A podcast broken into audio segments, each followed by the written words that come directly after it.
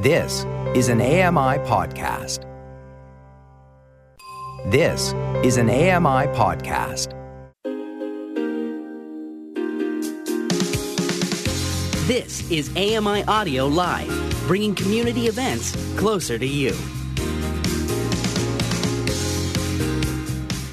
Hello and welcome to AMI Audio's live coverage of an important event. One voice, more choices, don't leave us behind. This is a conference that has been organized by the Alliance for Equality of Blind Canadians, or AEBC as most of us know them. The event marks the United Nations International Day of Persons with Disabilities. My name is Joyita Gupta. I'm speaking to you from the comfort of my home in downtown Toronto. I will be your host or anchor for our coverage today, and I'm very excited that you could all join us for such a significant moment, not just for AMI Audio, but for people with disabilities. You can also catch me, if you would like to hear more from me, of course. You can always catch me on The Pulse, which airs on AMI Audio on the weekends at 10 a.m. Eastern. I think I speak for all of us when I say that this has been an unusual and challenging year for the disability community. The global pandemic has meant that our very way of life has been turned upside down. We've seen new challenges, but also new opportunities. So over the next 3 hours, you'll be hearing from a range of experts, advocates, and change makers within the disability community about how all of us can get involved and ensure that we are not left behind. So this is an exciting conference that's going to bring some really exciting people together. Some really important conversations are about to happen. So without further ado, let's take you right to the Zoom room where our MC for the day, who is Minette Samaru, AEBC's National Vice President and the President for AEBC's Toronto Chapter, is our MC, and she is about to get things started. I'll throw things over to you, Minette. Thank you, Joyita. Good afternoon, everyone, and welcome to this, the 5th International Day for Persons with Disabilities event hosted by the Alliance for Equality of Blind Canadians and partner organizations. We thank you for sharing your Saturday afternoon with us.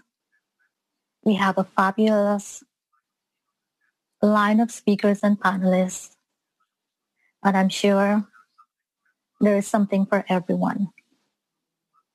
Most importantly, it is my fervent hope that what we do today would reach our leaders and policymakers as we cry it in one voice, do not leave us behind. We respectfully start this conference with a land acknowledgement. This will be done by Melanie Marsden Myers, Circle Inside Consultant, and she's a consultant there. Melanie is a consultant for Circle Insights and formerly project manager and accessibility specialist at Springtide Resources. She holds a degree in social work and hopes to one day do her master's studying Aboriginal elder teachings. She uses an intersectional approach as an indigenous person that is blind. She is a parent of 3 and a grandmother. Over to you, Melanie. Thank you, Minette. My name is Melanie Marsden Myers. My Indigenous name is She Carries the Light Woman. I am registered with Alderville First Nations. I am Ojibwe and Mohawk, and I am Bear Clan. We acknowledge that members attending this conference are situated in various communities across Ontario and in other provinces. As we watch trees change and winter and animals readying for colder weather, We are aware of nature and the importance of caring for it. We further acknowledge that the First Peoples of Canada have been the stewards of this land for at least 12,000 years, and we honor the contributions that Métis, Inuit, and other Indigenous peoples have made, both in shaping and strengthening this province and the country as a whole. We who sit at this table are aware of our role to peaceably share and care for the resources around Ontario's Great Lakes, as set out in the Dish with One Spoon Wampum Belt Covenant, an agreement between the Iroquois Confederacy, the Ojibwe, and allied nations. For those who are settlers, they are grateful for the opportunity to live, play, and work here. We thank all the generations of peoples who have taken care of this land upon which we meet. This recognition of the contributions and historical importance of Indigenous peoples must also be clearly and overtly connected to our collective commitment to make the promise and the challenge of truth and reconciliation real in our communities. We commit to bringing justice for murdered and missing Indigenous women and girls, transgender, trans-identifying, and two-spirited peoples.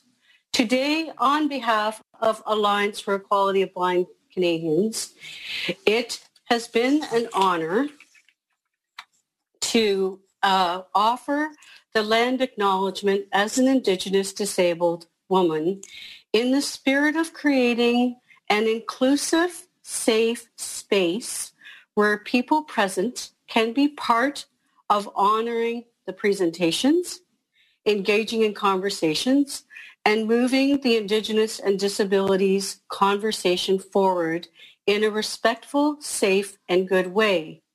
I thank other Indigenous people who have expressed this land acknowledgement and given me permission to build on it and make it my own and share it with you today.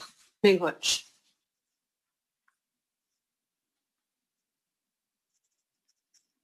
Thank you, Melanie. We would like to share a little about our host from AMI Audio, Joyita Gupta. Joyita Gupta is the host of the Pulse AMI Audio. She has nurtured a lifelong dream to work in radio.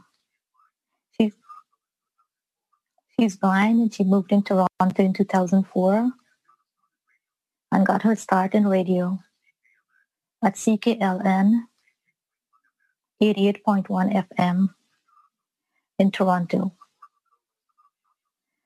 A former co-host of AMI Audios, live on Studio 5, Joyita also works full-time at a nonprofit in Toronto, specializing in housing and tenant rights. Joyita also serves on the board for Balance for Blind Adults.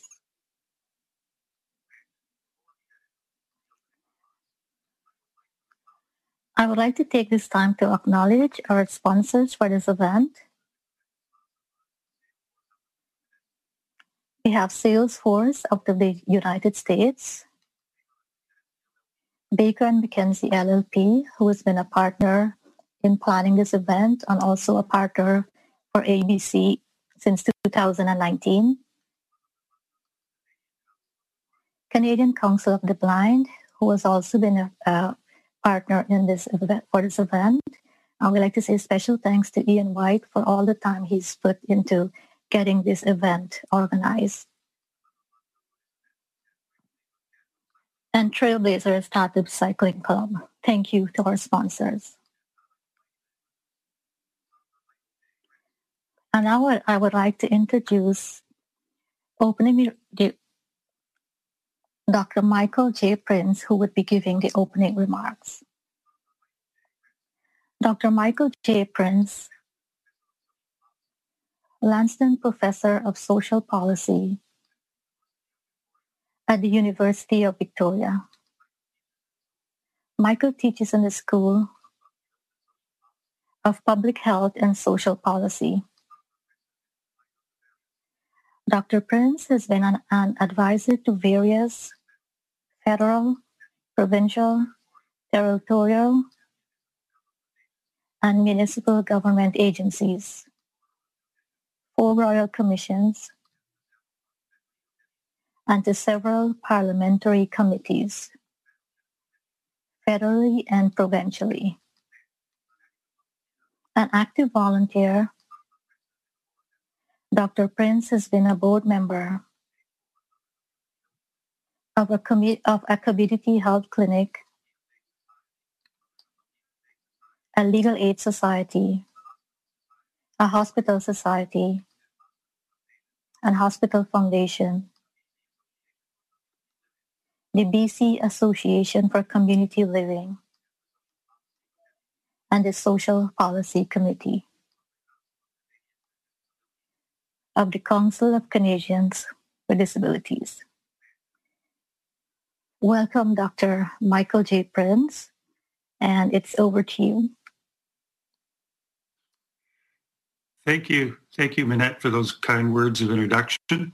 And good morning from Victoria on the west coast of Canada, or good afternoon for many of you in Ontario or other parts of Canada. It's a delight to speak to you all today. And I'd also like to thank Christine for her organization and arrangements, and Marcia Yale for reaching out again and giving me the opportunity to be part of another AEBC gathering. I had the privilege of being part of celebrating the 26th annual conference back in April 2018 in Burnaby, BC. And maybe next year there'll be an opportunity to get together in person again. Let's only hope. But I'm happy to be here today in the Zoom room with all of you. I also want to acknowledge with respect that I am speaking today from the traditional territories of the Lekwungen-speaking peoples where I live. These are today the Songhees and the Esquimalt First Nations on Vancouver Island, and the Wasonic peoples, whose historical relationships with the land continue to this day. We are marking the International Day for Persons with Disabilities.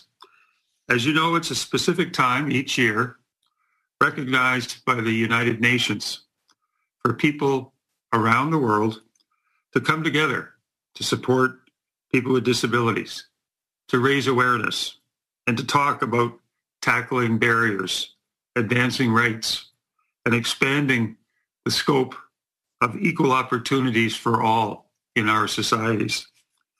For this year's International Day, the theme is Building Back Better toward a disability-inclusive, accessible, and sustainable post-COVID-19 world. That's a big, big set of ideas, and I'm delighted that that's the theme. It's so appropriate. Whether we had COVID or not, we always have this agenda, I think, of aspirations of more inclusion and accessibility. Persons living with a disability represent over 22% of the Canadian population. As you well know, many people with disabilities live in poverty, experience discrimination, and confront barriers in accessing essential health care, community services, appropriate housing, employment, and communications on a daily basis. I wish to speak to you today about some of my work in relation to the COVID-19 Disability Advisory Group that the Minister of Employment, Workforce Development, and Disability Inclusion, the Honourable Carla Qualtrough, established back in April at the very beginning of the pandemic here in Canada, to which I am one of 11 people appointed by the minister. Minister Qualtrough reached out and appointed members recognized for leadership and expertise within the broader disability community. The people I work with, the other members, have significant experience working in various sectors, the non-for-profits, private business, provincial governments, the odd academic like me, as well as community organizations and activists, people with lived experiences of disability, and those who are leaders of disability organizations across the country, reflecting different disability types, gender, racial, linguistic, and regional diversity. Even before the pandemic, we knew, and you know, that federal, provincial, and territorial disability programs were inadequate in meeting the diverse and essential needs of individuals and families living with disabilities in Canada. The pandemic further intensifies these hard realities. Individuals and families living with disabilities are enduring increased costs during the pandemic and decreased opportunities to access essential goods and services. This results in further marginalization and despair. The Disability Advisory Group was mandated to provide advice to the minister on the real-time lived experiences of persons with disabilities during the COVID-19 crisis, to give advice on disability-specific issues, challenges and systemic gaps in programs and benefits, and to offer advice to the minister on steps that could be taken. The pandemic is a time of public health and economic crisis. For some persons with disabilities, underlying medical conditions put them at greater risk of serious complications related to COVID-19. Many persons with disabilities face discrimination and barriers in accessing information, social services, and healthcare. As well as you well know, I'm sure, the need for self-isolation and physical distancing can create additional challenges for persons requiring supports from other people in close proximity. The advisory group met regularly from April through to August via teleconferences that Minister Qualtrough regularly chaired. And I must say I was impressed at her ability to commit time to us in dozens of meetings during a period in which she was handling other major issues, such as reforming the employment insurance system, rolling out the Canada Emergency Response Benefit, and a host of other major income and financial supports to Canadians. We also got a chance to meet the Minister of Families, Children and Social Development and the Minister of Health. Each attended one of our advisory group meetings. Some members of our group also had the privilege to meet with the Minister of Indigenous Services to talk about the often forgotten issues of Indigenous peoples with disabilities in this country. We established working groups through the summer that focused on five key priorities. One was finances and employment. A second one was the issue of public communications and accessibility. Third was support for populations at highest risk. The fourth was intergovernmental or federal, provincial, and territorial collaboration and coordination, including healthcare. That's why we got a chance to meet with Minister Patty Hajdu, Federal Minister of Health. And the fifth priority was to look at support for civil society organizations and not-for-profit that were clearly struggling during the COVID. Not only was there increased demand for their services, but the fundraising that they typically could do during the year was greatly diminished because of COVID. So they were hit with two major challenges: meeting increased demands while having decreased fundraising abilities and donations coming in for many, not all, but for many smaller organizations. Let me just give you an idea of a few of the disability-related measures that have been announced by the Government of Canada. I'm not saying we can claim credit for all of these, but we were pleased to see these announcements being made through the summer and into the early fall. One was an investment of $350 million through the Emergency Community Support Fund to help charities and nonprofits supporting vulnerable populations, including persons with disabilities, to be able to adjust their services to respond to the demands generated by COVID-19. A lot of organizations had to think differently about how to deliver services at a time of a pandemic. This had implications for staffing, staff-client ratios, physical distancing, scheduling of meetings, et cetera. So the federal government early on in the spring realized that they needed to provide some quick support. And that money is being flowed out through the Red Cross, United Way, and other organizations to help get that money out quickly. Another announcement was financial support through the Social Development Partnership Program. My friend Vangelis, who's on the call here, he knows this program from his days at Employment and Social Development Canada. This is money to support partnerships in the private sector to help develop resources in the areas of accessible workplaces and accessible service design and communication. Another one was an additional $15 million through the Opportunities Fund for Persons with Disabilities to help enhance workplace accessibility. As we know, more people began working from home and remotely and not allowed to go to their traditional workplaces. So we had to help quickly to figure out how to make sure that that was inclusive for Canadians with disabilities, and that working at home wasn't just a way of being further marginalized from the workplace or colleagues. And there was also a modest investment through the Accessible Technology Program to help fund new projects. If you want more details, just yesterday, the Government of Canada sent out a press release by Minister Qualtrough where a full report, both in English and in French and in accessible formats, detailing the work of the Disability Advisory Group over the last 6 or 7 months, and some of the advice we gave and some of the much more additional actions taken by the federal government.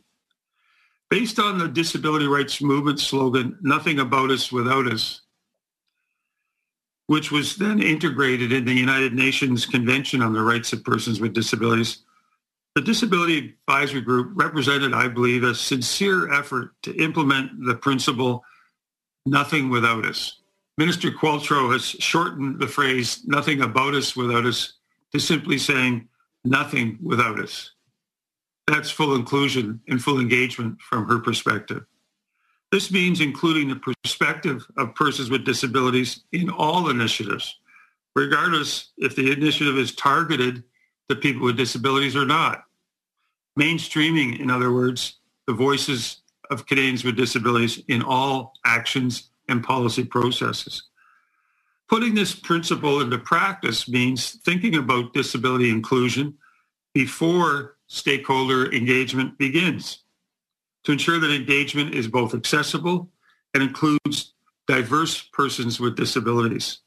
Engagement should occur at all stages, before, during, and after policy being made, including implementation, monitoring of policy, and having a voice in the evaluation and feedback on policies. For example, you might recall when the Accessible Canada Act was passed last year, there was significant engagement by and for and with persons with disabilities in the lead up to and the development and now the implementation of that act in partnership with disability stakeholders. In September of this year, a speech from the throne opened a new session of the Canadian Parliament.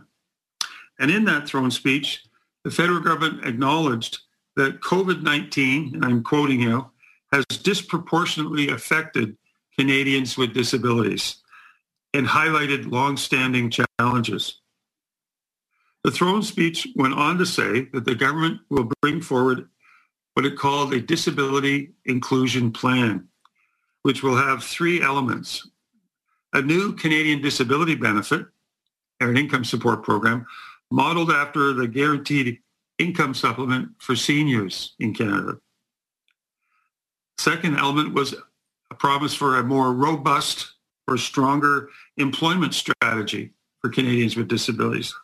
And the third element is a better process at the federal level to determine eligibility for a wide range of federal government disability-related programs and benefits. I must say that was a pleasant surprise to hear that announcement in the throne speech. And after it was announced, we had a phone call with Minister Qualtrough a few hours later, and she was delighted by that announcement, as we were. And that now is providing a focus. Last week, we had our first meeting of a renewed Ministers' Disability Advisory Group. The original COVID-19 task force, in effect, has done much work, but the minister now wants to turn our attention looking to the recovery phase beyond COVID-19 and to look at how to implement this new Disability Inclusion Action Plan.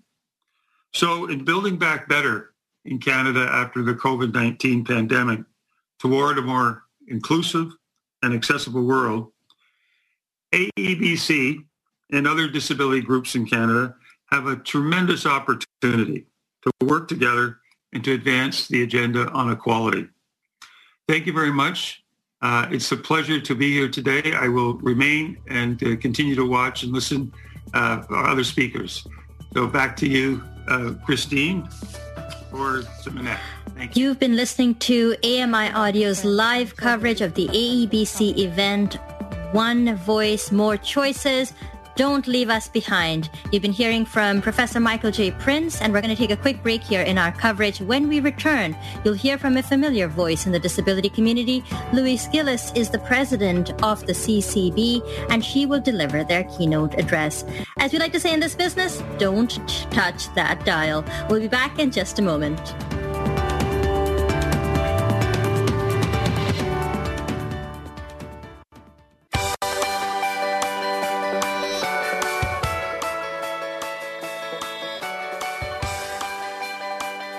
Hello and welcome back to AMI Audio's live coverage of the AEBC conference, One Voice, More Choices, Don't Leave Us Behind. In the next leg of this conference, you'll be hearing from a familiar voice. Louise Gillis is the president of the Canadian Council for the Blind and a well-known figure in the disability community. Let's go now straight to the Zoom room where Louise is about to begin her remarks. Acknowledged, titled, and established the rules for what was to be an ongoing relationship between nations. Thank you to Ian White and the AEBC for inviting me to speak here today at your International Day of Persons with Disabilities Conference. Building back better towards a disability inclusive, accessible and sustainable post-COVID world. By telling our stories, we enable our rights while we focus on the impact of the COVID-19 pandemic and on people living with disabilities. For us here today, living with blindness, and on the immediate response to the crisis through open, inclusive, and innovative use of digital solutions, tools, resources. Get involved. We must ensure that the aspirations and rights of persons with blindness and other disabilities are included and accounted for in an inclusive, accessible, and sustainable post-COVID-19 world. This vision will only be achieved by government, agencies, and general population through active consultation with persons with disabilities and representative organizations. One of the activities that the Canadian Council of the Blind, CCB, has undertaken during this trying time is to be connected with not only our own members, but with people who have sight loss from across Canada through our Get Together with Technology program. We have increased the number of times and types of calls to reach the broader audience, which seems to be working quite well. This forum not only helps people with technology, but the participants become mentors to others regarding better ways to live in this new life we're all currently going through. Supporting one another is of utmost importance. CCB chapters across Canada have done a variety of methods of keeping in touch with their community. A few close friends in some areas develop their own bubbles so that they can go out together in small groups. Many chapters use regular phone calls. Others use the CCB tagline or the Zoom meetings to keep in touch with their chapters' activities. This has proven to be a very useful tool, especially when members have a small or no family close by, and it may be the only extra communication that many people have. Many of our sports and activities have been put on hold for now. Some sports that involve low numbers and no contact have been able to restart with tight safety rules. We need to find new ways of supporting our members and our community. We have presentations on several webinars through Zoom meetings with organizations such as International Federation on Aging, the IFA, and Fighting Blindness Canada, FBC, regarding the efforts of COVID-19 on Canadians living with sight loss. How are the governments and social structures supporting the rights of people with disabilities, and what steps can be taken to protect their rights? Mr. Prince has talked about this question already, but I will comment a bit as well. The Government of Canada is taking immediate, significant, and decisive action to support Canadians and businesses facing hardships because of the COVID-19 outbreak. They have provided a one-time tax-free, non-reportable payment of $600 to help Canadians with disabilities who are recipients of the following programs or benefits: holders of a valid Disability Tax Credit certificate, beneficiaries of the July 1st, 2020 Canada Pension Plan Disability, Quebec Pension Plan Disability Pension, and disability support provided by Veterans Affairs Canada. As we well know, this has taken a long time to come to us, and some will have not received their share as yet. If you are eligible but never applied for the Disability Tax Credit, or your certificate expired in 2019, you must apply again by December 31st of 2020. While we are people living with a disability, realize that this was a long overdue and certainly has not met the needs of many people with disabilities. We as persons with disabilities realize that our expenses have become much more during this time for various reasons. But this is a start. With our continual reminders to government over the past few months, there is a plan for disability benefits program in the works, yet we do not know all the details. A new investment of $15 million in 2020-2021 will provide community organizations with resources to improve workplace accessibility and access to jobs in response to COVID-19, including by helping employers set up accessible and effective work from home arrangements. This support will also cover expanding accessible online training opportunities and helping connect Canada and Canadians with disabilities working from home with employers.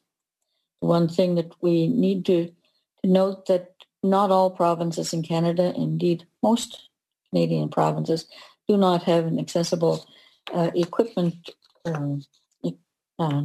program, so that we can get savings through the government for that many of us do have to pay full price for all the magnifiers and Zoom and all the different accessibility tools that we use. The government is investing $1.18 million in 5 new projects across the country through the Accessible Technology Program. With this funding, organizations will develop dynamic and affordable technology, such as accessible payment terminals for retailers and the tools to make communications easier for Canadians with disabilities in the digital economy. CCB was one of the organizations that worked with the accessible payment terminals to get this underway and get started to hopefully make them accessible across the country. We as people with disabilities need to provide solutions rather than demand, to encourage government to help those in need, have a sustainable life above the poverty line. How do we as people with disabilities respond to these challenges in time of crisis? While we as people living with one or more disabilities during these challenging times need to provide solutions to government on how best to deal with these challenges, we are the ones living with it and therefore have firsthand knowledge what can make life better for us by providing solutions. It is in a positive, proactive, and non-confrontational manner, we can be better heard. During these challenging times, it brings changes in resource routines for families as well as for government. It is natural to feel scared and anxious. That is a normal reaction to the state of crisis and uncertainty. Working together to plan of action with structure will give you a sense of strength to advise government as they work and ensure all Canadians can live a safe and valued life well into the future. The United Nations tells us to achieve the highest attainable standards of health for persons with disabilities. The following actions should be considered. And these go for life before COVID and life after COVID. And they are strengthen national legislation and policies on health care in line with CRPD. Identify and eliminate obstacles and barriers to accessibility in healthcare facilities. Improve healthcare coverage and affordable for persons with disabilities as part of universal approaches to healthcare. Train healthcare personnel on disability inclusion and improve services delivered for persons with disabilities. Empower people with disabilities to take control over their own healthcare decisions based on informed consent. Prohibit discriminatory practices in health insurance and promote health insurance coverage for assistive products and rehabilitation services. Improve research and data to monitor, evaluate, and strengthen health systems to include and deliver for persons with disabilities. We need to insist on being involved in government decisions about us. This is most important now and post-COVID. How do we attract the voice of youth and get them more involved with disability communities? In order to attract youth, we need to first find someone who is connected to youth and is willing to take a leadership role to move forward. We need to find out from youth their needs and desires. Young are not usually interested in hanging out with old folks, so it is essential to get them involved on their terms. They generally have sighted friends from school that they can hang out with, but it is through a group like disabilities that they grow as they see the success of the people running the group. Tapping into youth culture and providing ways to participate that are most meaningful for young people to feel ownership of the cause is essential. A young creator series that includes writing, braille, art, videos, and other creative content by and for young people to make the movement their own. First and foremost, the young workers do not want you to to guess or to make assumptions. They want to be asked what they want and what they need. They also resist being lumped together as a homogeneous group or a stereotype. Therefore, it is necessary to work at avoiding those traps while still recognizing that there are unavoidable demographic influences that play a role in general attitudes and preferences. Young people, especially those living with sight loss, are looking to their future, where to get the education they need to get the career that they want. But this can be a challenge for many young people, although lots of your younger people are highly motivated to work in nonprofits and come into this work because they care about a particular subsector or group of people. Finding that first stable paying position can be extremely difficult. This method can be a stepping stone by encouraging them to be part of an organization such as we represent here today, so that they will gain self-confidence as they go out in search of a better paying job, maybe. Once in their first job, they can then move into something stronger and more in what they had always hoped to be, and by having gained confidence in their first job. It is everywhere. Social media is the channel that young people, adults, and social media is the channel that young and adults flock to, and there is evidence to prove it. So this may be the ticket to attract our youth. Again, thank you, and I wish you the best with your conference today. Thank you. Back to you, Minette. Thank you, Louise Gillis. We now have some time for a couple of questions. So over to Cindy.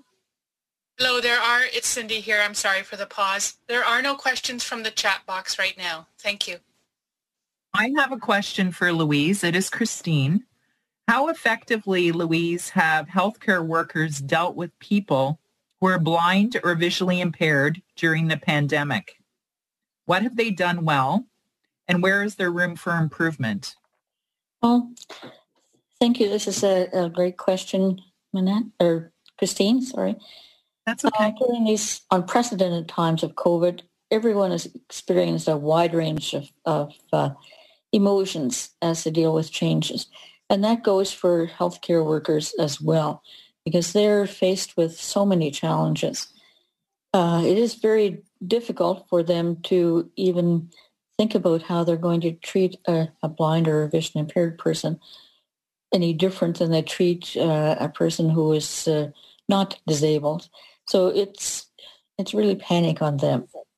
They do work hard in many ways of improving that experience, so that when you go to a hospital or an exam room to get some treatments, especially for ones with eye care, injections and that, they've worked very well in that to make sure that the process is safe for people to move from the car to the clinic where they need to be. Sometimes it's a long walk from through the hospital in territory that's unfamiliar to people who have sight loss, because everything is changed with arrows and whatnot, so that is difficult to follow through with. But calling ahead and somebody meeting them, a person with very low vision or no vision, at the door has been one of the good ways of maneuvering through that part of the hospital to get to where they need to be. The sad part sometimes that comes into being with people who have disabilities is they end up getting triaged probably quite often to the bottom of the list of all the people who may be in emergency or in already in hospital with COVID, for instance. This is, it has been felt by many people that this can happen, and I'm not exactly sure how often it has, because I don't have any statistics to support it. but somebody who does not have disabilities and enters the hospital area at the same time as somebody who has a disability may very well get the treatment before the person with disability, because they may think that that person has got enough facing them now, so let's work with the person who is more healthy to begin with, give them the care. So there's kind of a double-edged sword there to look at. Thank you very much for that. Thank you. We have time for another question. I'm Alan Conway. I raised my hand. Yes, go ahead, Alan. Okay. I read something yesterday that I really found quite disturbing, and it has to do with a situation where, for example, the AEBC has had to deal with things like inaccessible websites to apply for federal funding. It would seem that that this matter now has had to go before the courts, and that the federal government is now fighting the AEBC on this matter. And to me, this kind of makes some of these comments ring just a little hollow. And I think the comment is really more directed to Dr. Prince. Perhaps this is a point that needs to be raised with this advisory group, that the government should stop trying to fight with us and spend a little more time working with us, because we're all in this together and we really want what is best for all of us. So if we're going to contribute, we have to have equal access to the means to do it. Michael, is this something? Hi, it's Christine. Michael, is this something that you can respond to? Thanks, Christine, and thanks for the question. I can't comment on the specifics of the issue, or if there's something before the courts. I'm not aware of that in particular, but it does raise the question of the role of this advisory group and moving forward. We did have a working group look at accessibility and communications and technologies, particularly within the federal public service itself and government websites. As people on this conference will appreciate, that's an ongoing piece of work and many challenges. I would just suggest, whenever any of these concerns come up, do not hesitate to contact the minister directly, Minister Qualtrough or her staff, or reach out to members of the advisory group like myself. And we will be meeting at least once a month starting, I think, if not before Christmas, shortly in the new year in January. So this is an opportunity to bring these forward. And I would think that the minister would be very aware and very interested in hearing these concerns. So do not hesitate to reach out to me, or I could also say Krista Carr, who is the Executive Vice President of the Inclusion Canada, which recently changed its name. It had been the Canadian Association for Community Living, which represents individuals with intellectual and developmental disabilities across the country. Krista Carr is the Executive Vice President or CEO of Inclusion Canada.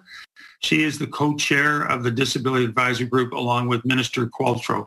So reaching out either to the minister or her staff, her chief of staff, or to Krista Carr, or to myself if you'd like, and just to get this information to their attention. So thank you. Thank you. Minette, it's Cindy here from the chat line. Do we have time for a question that has come up? Yes, we have time for one more question. We have 5 minutes. Okay. I have from Deborah Gold. And she writes, Balance for Blind Adults has expanded our mental health supports for our clients throughout COVID, as the demand has been very high. I would like to know if the Disability Advisory Committee, and I think this question is for you, Michael Prince, is looking at the severe lack of mental health supports for people with disabilities and people who are poor in general. It is a terrible system throughout the country, and I'd like to know if the committee is looking at making mental health supports and specifically counseling more available, either for free or covered by health insurance? Thank you. Thank you for the question, Deborah. This illustrates two or three things. Absolutely, the COVID-19 has greatly intensified anxiety, depression, and stress on a lot of people. And for people who had challenging circumstances pre-COVID, this is only served to magnify it. We just did a survey here in BC, but the provincial government did. And certainly, and the Statistics Canada did a crowd survey this summer, and Canadians with disabilities did point out, Canadians in general pointed out, I should say, that their levels of anxiety and depression had increased as a result of COVID. So we know COVID's going to be around for a lot longer through this winter and through next year. So this is a concern.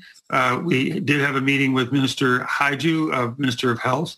A lot of what has been raised in the question is provincial jurisdiction. It's not to say that the federal government does not have a role. It certainly does.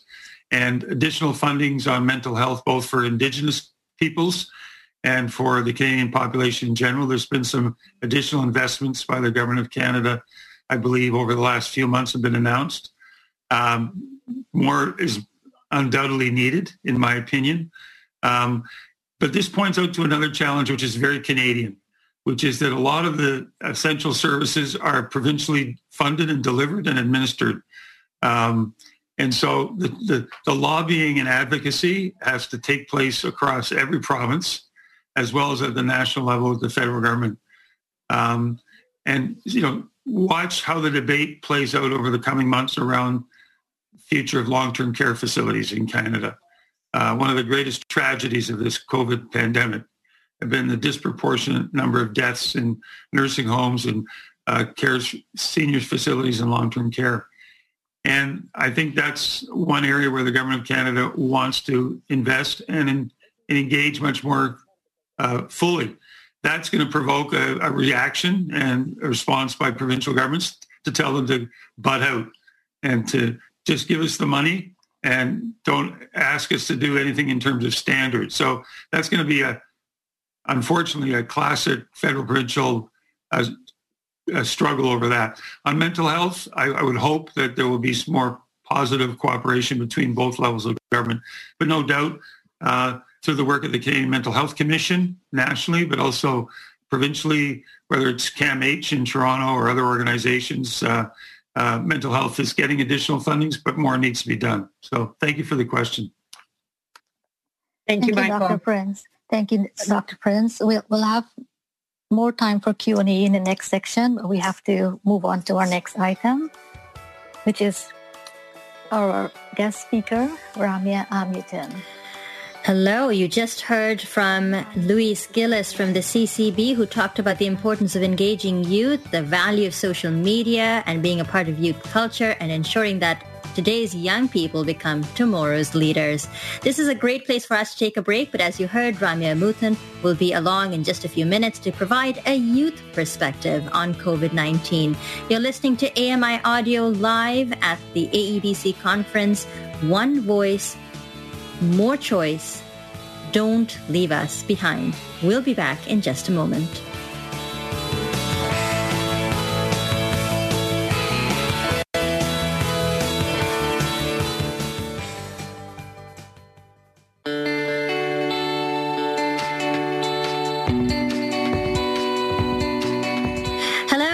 Welcome back to AMI Audio Live at the AEBC Conference, One Voice, More Choice, Don't Leave Us Behind.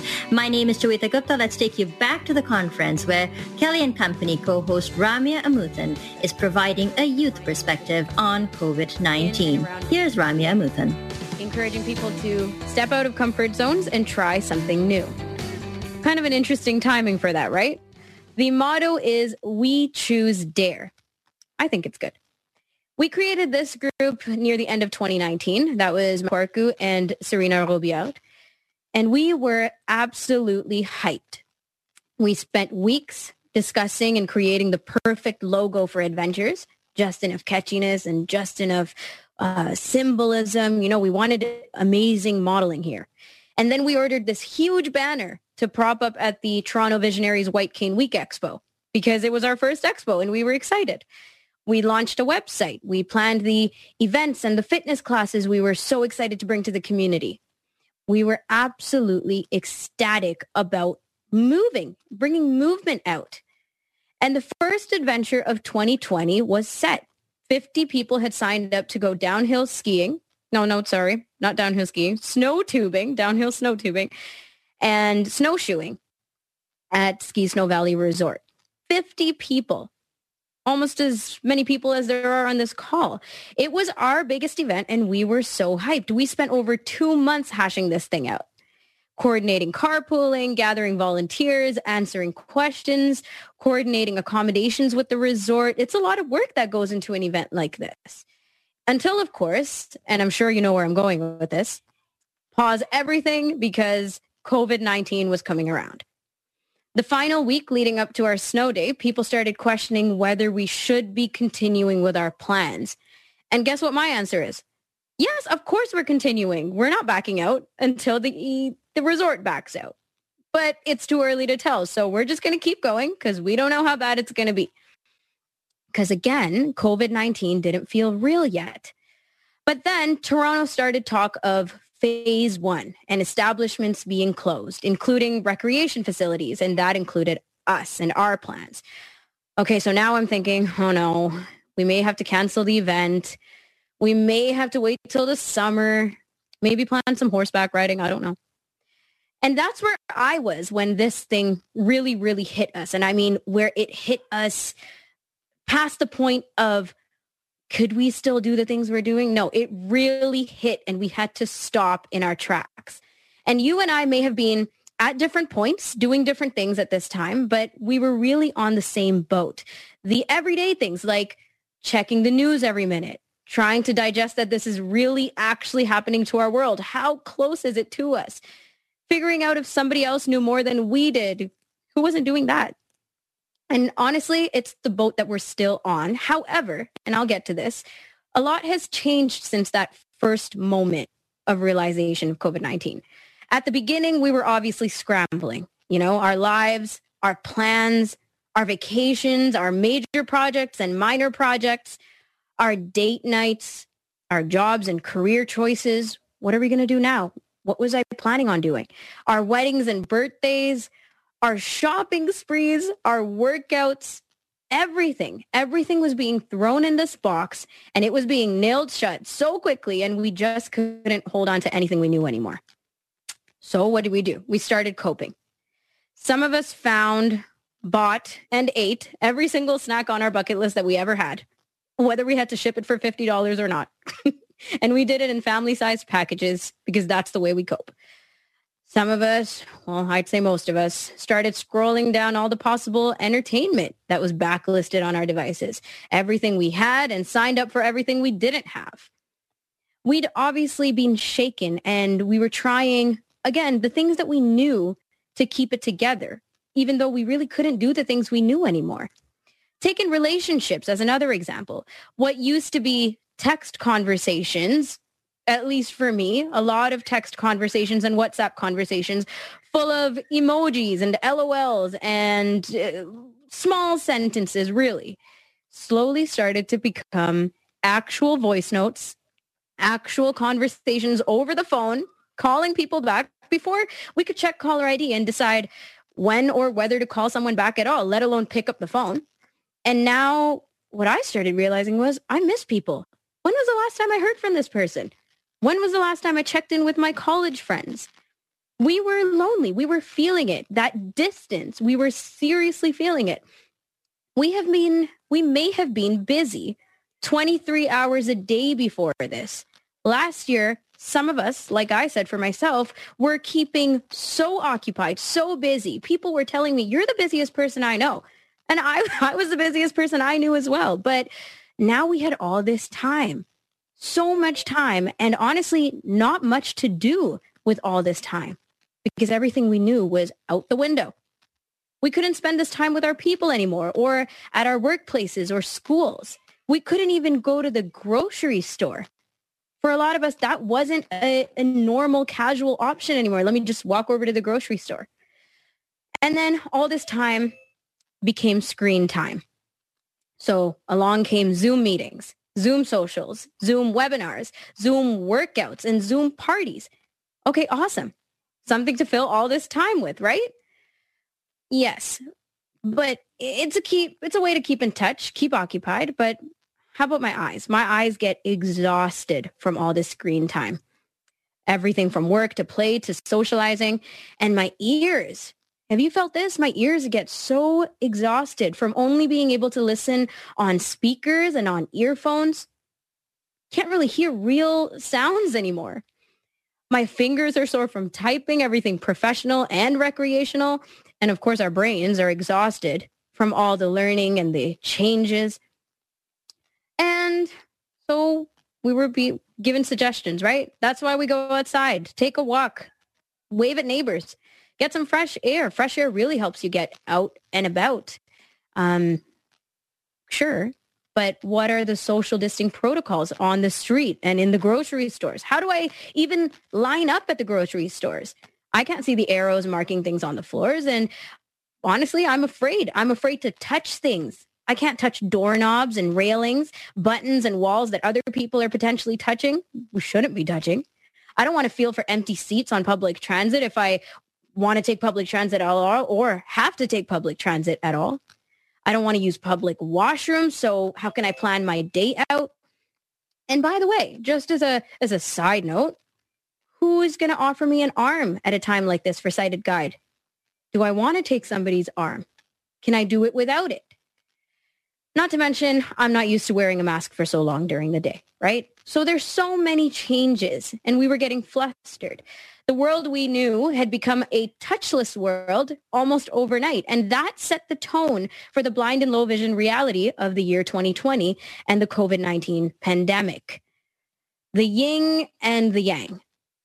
We don't have to commute. Everything's gone virtual. Well, that's great. It cuts out inaccessibility, you know, as we know it, inaccessibility on transit, inaccessibility getting somewhere, inaccessibility at the location and the destination or the event. So in comes technological solutions. But with that comes technological concerns. We work much harder to spot things like rapport and intimacy on technological meetups. We all feel it. A hug or a handshake says so much in person. But how can I say the same thing over FaceTime or Zoom or WhatsApp, especially during first impressions, which is a lot of how we had to interview this year and how we had to meet people and say goodbye to loved ones. We had to do it over technology. It's not the same. And how about how exhausting it is to be on screens all day? Sure, there's all these Zoom opportunities, but how many hours can we really, really take advantage? It affects our energy levels. So we implement breaks, more breaks and longer breaks into our meetings and into all-day webinars. And you know what? The more people we keep in touch with, the more things we're being involved in, like activities, the more projects we take on, the more screens we're using. So it's taking up a lot of our time. School and learning, back to the yin and the yang, school and learning became the same way for everybody, done over screens, regardless of what your preference is and regardless of your experience in the past and regardless of how good you are at it. Not all of us are great at learning over screens. And so we were starting to think of life as either one way or the other. You were working from home on the telephone or the computer. You were working on frontline or you weren't working at all. That's what our world became. You were either privileged or you were underprivileged. You lived with someone and we're dealing with a change in relationships and family dynamic and who gets the dining table as workspace. I do, called it. Or you were living alone and dealing with that. The mental health, as a lot of you spoke about earlier in the webinar. And on and on and on, all these changes. And though we were all on the same boat, quote unquote, we were facing such different realities, weren't we? And we still are. And now we're here, almost at the end of this very vivid year, as I like to call it. We'll remember this year for a long time to come. How are we feeling now? I've had conversations with so many people, all kinds of people. On Kelly and Company, we talked to a variety of guests and people we know, and we were using words like pivot and creative and trying our best. Because, as I take it, we're tired of feeling stuck. We're tired of being left behind, especially in the disability community, and not being moving forward.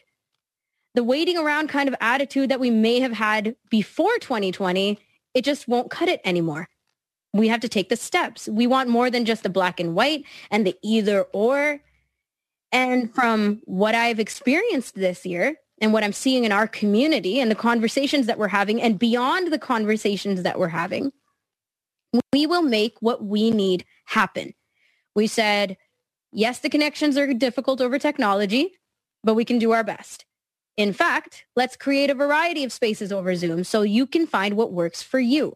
Small groups for intimate conversations, formal presentations for people who are most engaged when they are listening intently. Let's share audio and video and screens so that we have some interactivity going on. And let's describe our home setups and ourselves. Let's show some personality because we're seeing people's homes and offices. We thought, we're doing a lot of sitting while on screens all day. But you know what? We can actually move together too. I was really disappointed that we couldn't do anything with our Adventure CCB group, but let's create virtual walking groups and yoga classes and dance parties. We remembered we're all feeling the loneliness and exhaustion, the mental health challenges of trying so hard this year and everything feeling so potent. And in some way, we can all relate to this. So why not get in touch and deal with it together? We can collaborate on art projects and hold music jams and virtual pub nights and book clubs, even some sightseeing. You know, they're great ways to collaborate together. And underneath all the collaboration is conversation. We can document the year and what it meant for different people. We can showcase the realities that we're facing and not only bring our own challenges to light, but bring the challenges and realities of our neighbors into the light. We decided, and I know I decided, if I'm spending so much time with me anyways, I might as well work on myself. I'll try everything that's being offered. I'll try meditation. I'll get in touch with my mental health. I'll show appreciation and count blessings. And not only for myself, but let me share what I can with those around me and those in my community. You see, back in March, after the initial shock had landed on COVID-19, I think it's fair to say that most of us started to get with the program. Initially, I was all for embracing my introvert side and listening to audiobooks on my own, trying out new recipes, taking long walks by myself, and actually appreciating a quieter Toronto.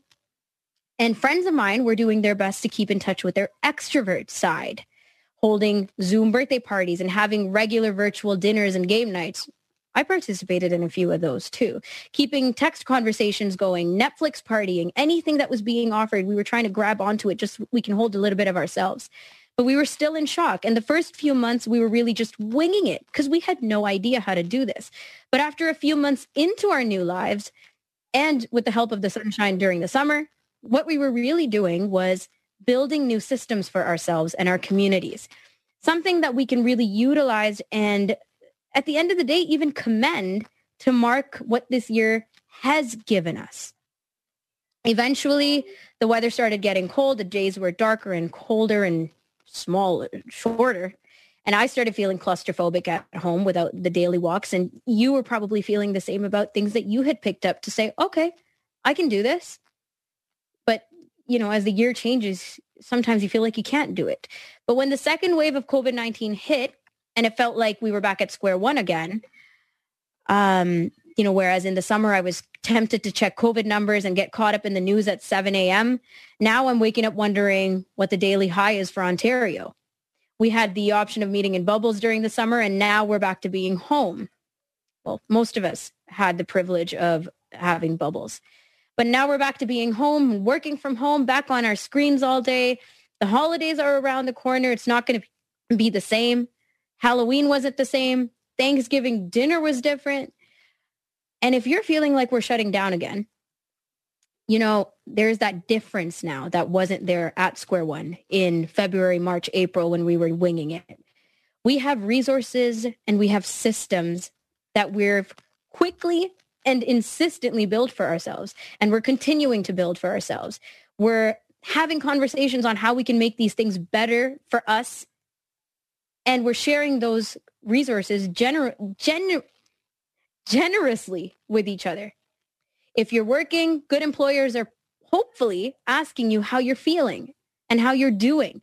It's not just about the productivity, but they're checking in about your mental health and how that's affecting your productivity. When we're feeling sluggish, there are virtual, accessible resources and groups running everything from yoga to Friday night dance parties so that we can step back from all this craziness. Organizations are doing their best to give us the festivals and the annual events and fundraisers and gatherings that we're used to from past years and we'd look forward to because they know we miss it. They miss it. And with how creative events are actually being this year, to be honest, I'm curious. I'm curious about how people are doing things and I'm excited for them. When loneliness creeps in, we have phone lines and text lines and at least 50 different Zoom groups a week. It may not be ideal, but it's something. And there are no location limitations to join. That's a huge plus. We have people in our corners, even if not physically. We're building and spreading empathy and compassion. This year has been teaching us to really take time out for that and to listen to each other and learn about each other. And at the end of the day, care about each other. There used to be such thick, opaque curtains between us within our community and outside of it. But now we're working on kind of eliminating all that. We've come really far, I'd say. And it's been a very brutally honest and extremely real direction that we're heading in. So we could just keep doing our best, really. We'll keep building and reforming. And hopefully, this is my hopeful hindsight, is that next year around this time, we'll reflect on where we are now, where we were, and say, look how far we've come since 2020. I thank you very much for this opportunity and to have me speak this afternoon, and I look forward to the rest of this conference. Thank you very much, Ramya. You have really hit home with what you have said, and many of us can identify with, you know, what you have said. So it's time for some questions. Over to Cindy. Hello, Cindy here again. I would like to read one quick comment, and then there was a question as well. The comment was just to follow up on the mental health question that was raised earlier, and Keith would like people to know that the CCB conducted a survey of members in April that showed significant mental stress, fear and loneliness in the community, and that there's a full report available on the national website. And then Deborah, thank you, has posted the link to that study in the chat line. So anyone who would like to look at that, please have a look. And then I would just like to read out the question that came in a little bit earlier from Lauren.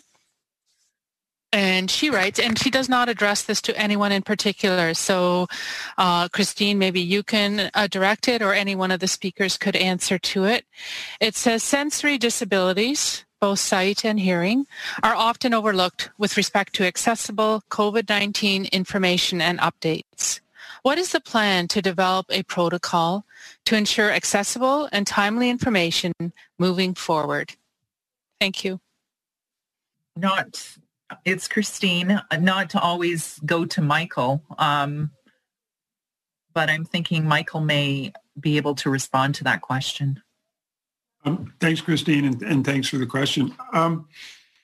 This is where I feel like I wish I had some of the other members of the Disability Advisory Group sitting with me right now. There was some work done through the summer working with the Treasury Board, Secretariat of the Government of Canada, and with other federal organizations on accessibility and communications. This is an issue that's of personal concern, of course, to Minister Qualtrough as well. The report that came out yesterday talking about some of our work would describe more specifics around some of the advice we were giving to the minister and to the government and to the public service of Canada. beyond that, on the mental health side, I'm not sure, Christine, if you wanted me to comment on that as well, but yes, this please. Is clearly an area that's, the challenge is how to reach out to people in a more of a virtual world today than 8 months ago, where there would have been more face-to-face contact with people through counseling or therapy. We're just seeing that through the mainstream healthcare system as well. Virtual outreach works for some people, certainly does not work for all people. And virtual outreach creates new barriers. We know that with any new technology, they're mixed blessings. So I think our guest speaker Ramya just spoke about that too, that some of these technologies open some doors, but also present barriers to other people at the same time. We have to think about the unintended consequences of some of these. We're still learning. There's documents put out by the Public Health Agency of Canada try to address some of this, as does Health Canada. And that was one thing that was helpful in the spring, was our advisory group and Minister Qualtrough working with Minister Hajdu and her officials in Health Canada in making sure that materials with respect to COVID and things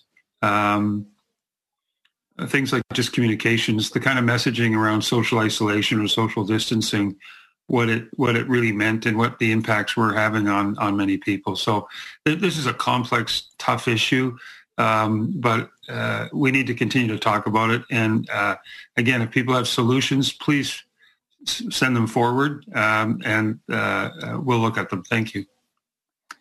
Thank you, Dr. Prince. Go ahead, Heather.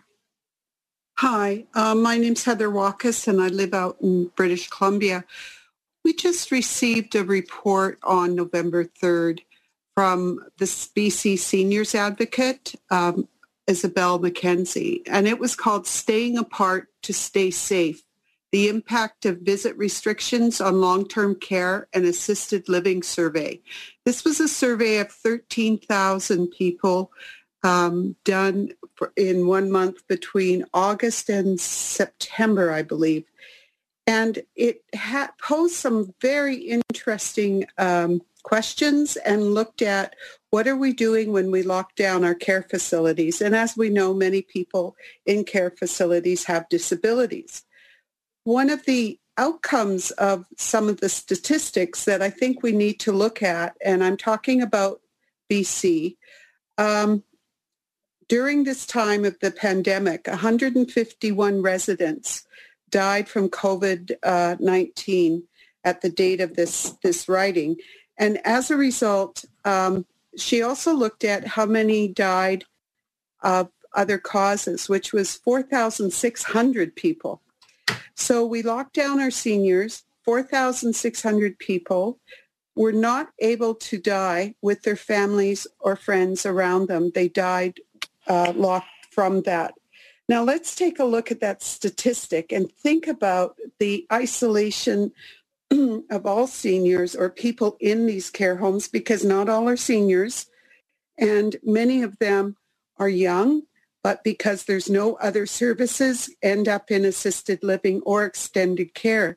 So many of our people are not, when I say our people, I'm talking about our people with disabilities, are not getting one, the services they need or access to supports that they need to just manage within those homes during this lockdown.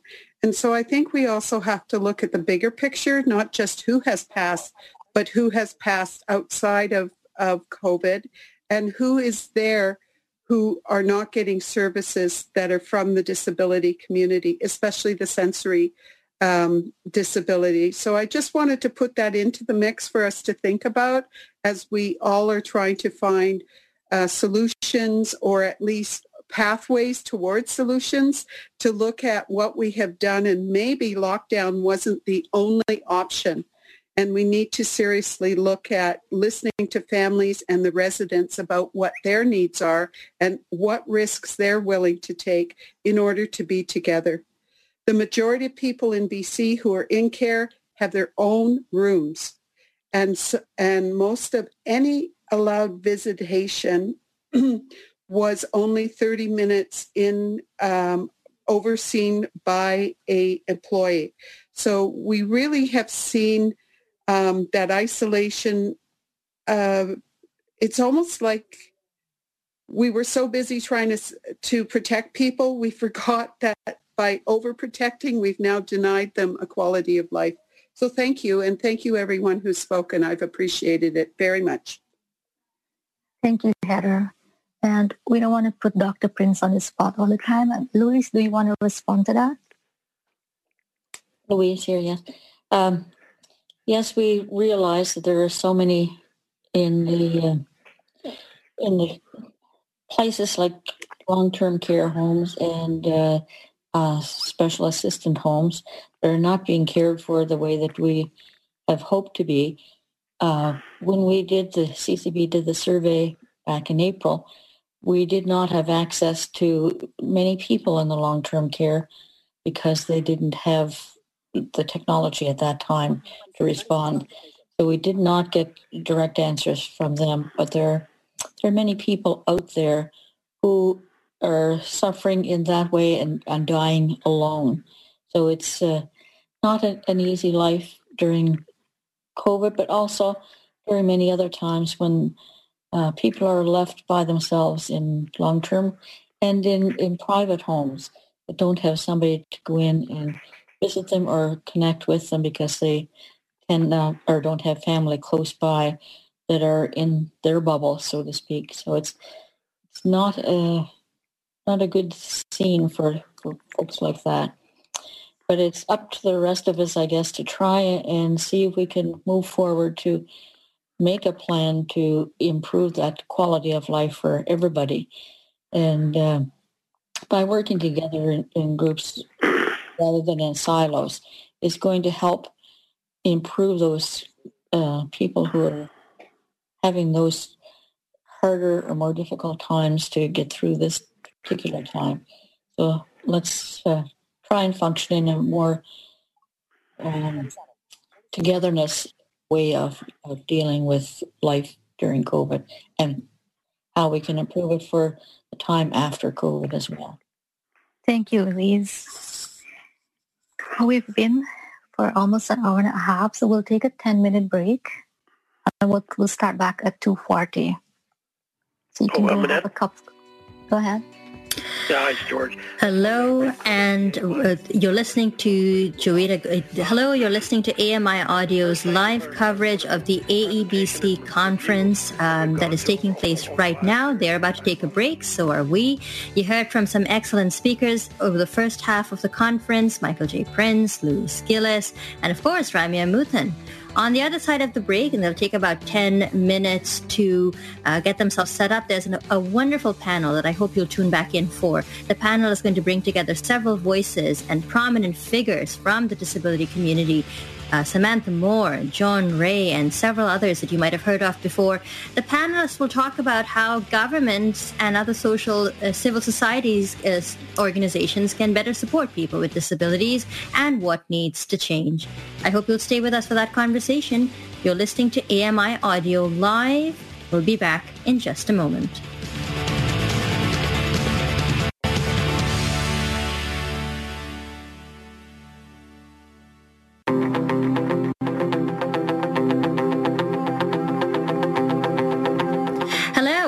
Welcome back to AMI Audio's live coverage of an AEBC event. This conference, which is now at the halfway mark, is known as One Voice, More Choice, Don't Leave Us Behind. The conference is an opportunity for people with disabilities to gather across Canada, virtually of course, and discuss, debate, and contemplate not only some of the challenges but also some of the opportunities facing the community. This has been a truly unusual year, and personally I'm very glad that we are doing our part to celebrate and recognize IDPD, or the International Day of Persons with Disabilities.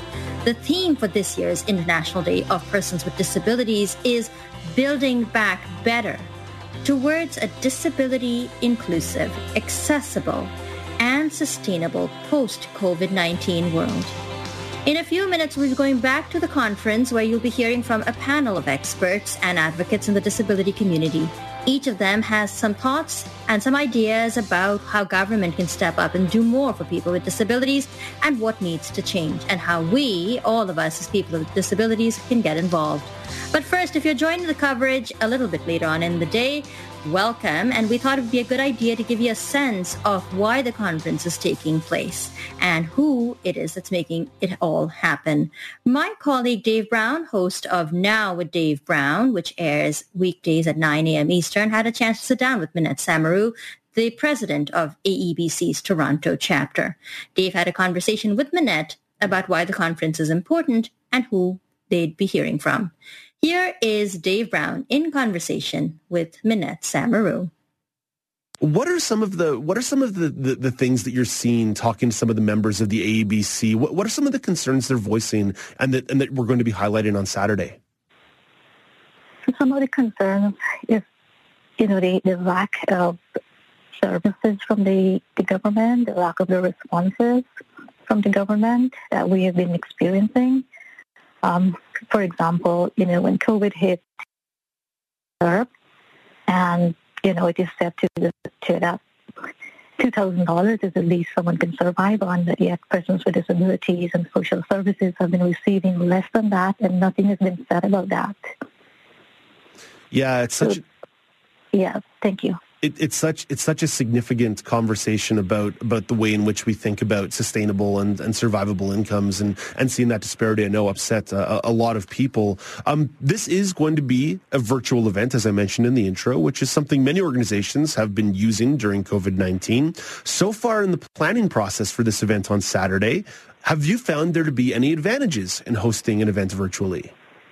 Yes, there's a significant advantage in that we're going across Canada this year.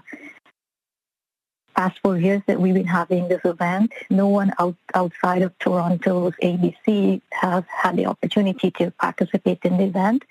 But this year, all chapters of ABC will have the opportunity. And not only ABC members, but Canadians from all across the country can participate. Journalists from all across the country. So that is a major advantage. And we'll talk about one of those special guest speakers in a moment, but I'm just curious, how is that for an organization knowing that although it's a challenging time, there's actually a way to amplify your voice and your message even further? What kind of an opportunity is that for an organization like the AEBC? It's major because it brings visibility to what ABC is doing, and not just what ABC is doing, but what persons with disabilities are doing, and it amplifies our voice. So let's talk about a couple of these very special guest speakers who are going to be talking with everybody virtually. Now, this very special keynote speaker is someone that AMI listeners are familiar with. Who can we expect to get as the keynote speaker? Key speakers, actually. One is Louise Gillis, who is the national president of Canadian Council for the Blind, and she will be one of the keynote speakers. And I chose Louise Gillis because she's someone after my own heart, in that what I'm doing at the Toronto chapter level is working with other organizations serving persons with disabilities to work together because we have a common interest. And Louise Gillis is doing that as well. So she's very key to bringing that message that we need to work together for a common cause. Mm. We also have Michael J. Prince, who is a professor at the University of Victoria, and he's also a member of the COVID-19 Disability Advisory Committee. So his presentation is key, it's significant. There's a lot to be learned from him. So I would encourage everyone to sign up and listen to what Michael J. Prince has to say. Yeah, Michael's an excellent follow on social media as well, always having interesting conversations in those spots. And again, always fantastic to hear that Louise Gillis is being included, definitely a friend of the network here as well. Another friend of the AMI Audio Network is someone who's literally on the AMI Audio Network, and that's our very own Ramya Amuthan, who will be speaking at the event. What's Ramya going to be discussing at the event on Saturday? Yes, we're really excited to have Ramya because she is going to be speaking on the effect of the COVID-19 pandemic on youth in society. So she's going to be speaking on behalf of the youth, and you know, she has some really, really great points. I looked at her speaking points, and again, I won't give anything away. Just sign up to hear Ramya. Yeah, no spoiler alerts. No spoiler alerts on what Ramya is going to be talking about, but it's always going to be interesting. Ramya, of course, will be joining us a little bit later in the show to be previewing this afternoon's Kelly and Company. Now, there's another young advocate who you're going to be including in the event. It's Samantha Moore, the co-chair of the 2019 National Young Leaders Program at Fighting Blindness. Two young folks who are going to be speaking at this event. Why was it so important for the AEBC to include the concerns and voices of young people in the conference? From our experience, youth have not always been advocates, and you know, we've heard how the pandemic affects seniors. We heard how the pandemic affects persons with disabilities, but there's not much about how the pandemic affects youth. And so we want to give them this platform to have their voice be heard. We want to know how they are affected, and we also want them to take a leadership role in advocating for themselves. As I look on the agenda for Saturday's event, I find it remarkable you're going to get all this stuff in, but there's also going to be a panel session. So what can we expect from the panel session? So the panel session is going to be focusing on what disability organizations are doing to keep their members engaged. And we want to hear from them, and we want to know how other disability organizations can learn from what they are doing and be able to keep their members engaged as well, because it's, you know, before the pandemic, persons with disabilities face isolation, and this pandemic has only increased that isolation, and, you know, it causes mental illness and other, you know, social effect. So we need to hear from others what they're doing so that we can all learn from each other. That was Dave Brown, host of Now with Dave Brown, in conversation with Toronto's AEBC chapter president, Minette Samaru, giving us a bit of a sneak preview, because this conversation took place a couple of days ago, about what to expect from this online conference. We are at the halfway point. We've had our conversation with Michael J. Prince, who talked to us about the ways in which the government is stepping up, especially Minister Carla Qualtrough taking some leadership to ensure that people with disabilities are not left out of any kind of decision-making during the pandemic. Of course, even Minister Qualtrough acknowledges that the government could be doing more. We heard from Louise Gillis, as was mentioned in that taped conversation, about the need to involve youth and ensure that they become part of the conversation. And of course, you heard just a few minutes ago Ramya Amuthan talking about making sure we remain generous and committed to the idea of holding space virtually for one another, and ensuring that her perspective as a young person, as youth, is taken into consideration as we plan activities and events and move forward. What we'll be doing for the remainder of the afternoon is listening in on the panel that was discussed in our in the conversation you just heard between Dave Brown and Minette Samaru. The panel is a really good opportunity to hear from advocates and experts who represent various sectors and various populations within the disability communities. Our challenges are unique. The barriers are many, but it is imperative that we speak with one voice. And so without further ado, let's take you back to the Zoom room where the panel is about to take place. He has been an audiologist for more than 30 years and has worked at Canadian Hearing Services since 2001, where he is the Director of Hearing, Health, Quality, and Knowledge Enterprise. He completed his Doctor of Audiology degree from AT, still University of Health Sciences, where he is now an adjunct assistant professor. He received his MA in audiology from the University of Tennessee and his BA in Communication Disorders from the University of Mississippi. Rex has held multiple professional and advocacy roles, including being a former president of the Canadian Academy of Audiology, former president of the Ontario Association of Speech-Language Pathologists and Audiologists, and former president of the Acoustic Neuroma Association of Canada. He received the Professional Leadership Award from A.T. Still University and was the inaugural recipient of OSLA's Audiologist of the Year Award. Rex's audiology experience spans private practice, ENT physician offices, hospitals, universities, and the non-profit sector. As well, he is trained in tinnitus retraining therapy, also known as TRT. Rex is often called upon by the media to comment on a range of hearing healthcare issues that affect Canadians. Welcome, Rex. Thanks.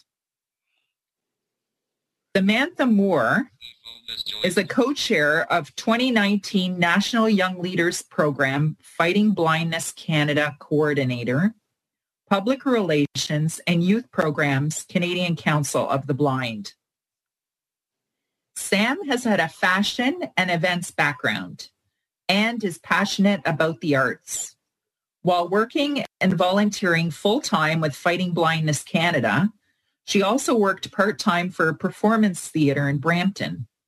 From 2011 to 2020, she was a strong advocate for accessibility in the Peel region, pushing to have audio traffic signals installed in her neighborhood and engaging in similar initiatives with Brampton's Accessibility Advisory Committee.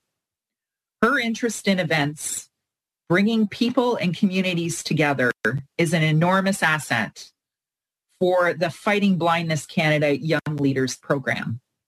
During the pandemic, Samantha made the decision to move to Ottawa and is now the Canadian Council of the Blind's National Coordinator of Public Relations and Youth Programs, and recently interviewed with AMI Audio. Welcome, Samantha.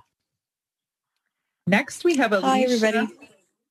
Next, we have Alicia Grace Chenier, who is a public speaker and advocate for people with disabilities.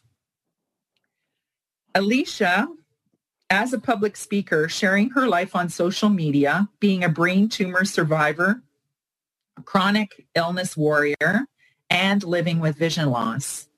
Alicia is currently in her third year at Cambrian College in Sudbury, studying early childhood education, and in future wants to pursue disability studies so she can become an advocate for those with disabilities.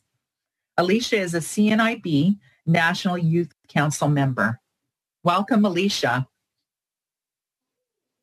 And last but not least, we have John Ray, the Alliance for Equality of Blind Canadians, a human rights advocate for people with disabilities, a public speaker and writer. John Ray brings a rather unusual combination of government, labor, and community experiences to all of his endeavors. John is a national past president of the ABC and currently is a member of the boards of the Council of Canadians with Disabilities and the Injured Workers Community Legal Clinic. He writes and speaks on a broad range of disability and broader human rights topics. In June 2016, John was awarded the Cruickshank Medal from the Ontario Historical Society in recognition for his work in promoting greater access and inclusion in museum and art galleries. Welcome, panelists. To kick it off, I'd like each of you to share a little bit about yourself. And Rex, if you'd like to start. Certainly. Sorry. Not to worry. So as I said, I'm an audiologist, and I'm just really happy to be here today. Been involved in many different aspects of advocacy over the years, and really seen firsthand firsthand over the last 8 or 9 months now with COVID-19, how this has impacted people who are deaf and hard of hearing. And I'm really happy that we have this opportunity to come together today for this special event and to share whatever I can contribute to today's discussion. Great. Thank you so much, Rex. And next, Samantha, if you can tell us a little bit about yourself. Hi, everybody. So as Christine had mentioned earlier, I work with the Canadian Council of the Blind, doing public relations and youth programs. I'm really trying to get some youth engagement going, and I really love interacting with the sort of 20-something and teens group.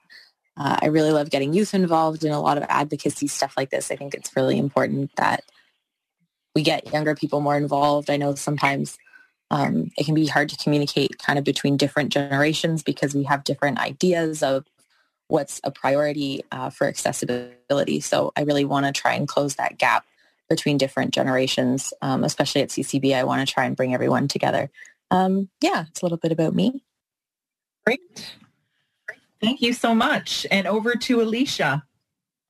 Hi, everyone. I'm Alicia, and I'm visually impaired, so I do a lot of advocacy within the visual, the vision loss community. And, you know, especially with the pandemic happening, there has been, you know, the world is not really accessible, but now adding a whole pandemic over it has added even more barriers. So I've been, you know, doing a lot of awareness around that. Yeah. Great. Well, thank you so much, Alicia. And John, you can tell us a bit about yourself. Thank you. Although I may be considered or best known as a disability rights advocate, I really see myself more as a human rights advocate because I tend to take an intersectional approach in all of the work that I do. And I believe that many groups need more attention. Unfortunately, we in the disabled community too often get left out, and my view on that is that we aren't at enough tables where important decisions about us get made. So that's a little bit more about me. Well, thank you so much. For the past 45 years, and I have to say that after all that time, advocacy is still very, very firmly in my blood. Thanks. And thank you so much, John. So to kick it off, Rex, I would like to ask this question. What are some best practices that are working well, and what are community organizations doing to keep their members engaged during the pandemic? Thank you, and I thank you for that question. At Canadian Hearing Services, when the pandemic happened, we literally needed to very quickly switch almost all of our services that were conversational-based or learning-based over to virtual. So we were able to pivot pretty quickly at Canadian Hearing Services and dive into the world of virtual care. And even with hearing aids today, although the assessment piece of it, we still need the person in front of us, we are able to reach right into your living room through the power of technology and adjust your hearing aids even remotely. So getting our staff trained on various remote platforms and ensuring that we understood the technology was the first piece in ensuring that we were remaining engaged with our communities. We have also provided many different types of educational presentations to the community and to other organizations in our sector to educate them about hearing loss and what people who are deaf and hard of hearing may be experiencing during the pandemic. We have engaged our communities by participating in research. There are several different COVID surveys being circulated now that are trying to look into the question about how is COVID affecting hearing, or maybe if it's even causing tinnitus. I have written lots of different blogs over the last few months and had a lot of different media interviews. One topic that has really come to the forefront is communication while we're all wearing masks. So people who have untreated hearing loss have decided to maybe seek out help over the last several months, because they have to address their hearing loss now because it's exacerbated while trying to communicate behind masks. And for people that already have hearing aids, you know, they've been losing them because when they take their mask off, the strings pull it off. So trying to educate others about how to communicate behind a mask, and for people that are hard of hearing or deaf, as well as their communication partners, has really been a focus. And we have been encouraging people to just stay connected, and the strategies around combating isolation and loneliness. We know that hearing is very integral to keeping connected to people around us and ensuring that our communities understand technology and how to stay connected and to communicate through all of this. Thank you so much. And over to you, Alicia. What are some best practices that are working well, and what are community organizations doing to keep their members engaged during the pandemic? So for me, during the pandemic, it canceled a lot of in-person services. The organizations that I have used a lot are, you know, my college, and then CNIB, which Canadian National Institute of the Blind, and then also the Brain Tumor Foundation of Canada. I used to, like, as someone with visual impairment, I used to take the bus wherever I would go. So, like, you know, navigating the world as someone with vision loss was really hard and still is. But now, CNIB especially has, like, everything has become fully online and virtual, making it so much easier for me to be engaged and connect, especially during the pandemic, which is so important. You know, social distancing really should be physical distancing, because that social aspect is so important, and you can do that through like the internet and through Zoom, like we're doing now. So it's, you know, instead of, like, connecting with just people from my city, now I can connect with so many people with vision loss or just, like, similar experiences to me through my computer and across Canada. Thank you so much. And over to you, Samantha. What are some best practices that are working well, and what are community organizations doing to keep their members engaged during the pandemic? So the CCB, Canadian Council of the Blind, has continued to host virtual get-together with technology meetings. That's been something we've been doing for a while. We were on Zoom long before the pandemic, so it was great that we were able to continue that. But yeah, continuing to host those meetings for people in the blind and low vision community. This has been especially important to those who have suddenly needed to learn how to use Zoom with their adaptive technology. So even though we did have people in the community that were familiar with how Zoom worked and they were joining on calls, that was more for social stuff or for technology support. So if there were people who maybe suddenly needed to now know how to host a Zoom call for work, because now they were working from home and their environment had changed, they now needed to learn how to use that software or to use those programs with their assistive software, like Zoom Text or VoiceOver or JAWS or whatever it is that they were using.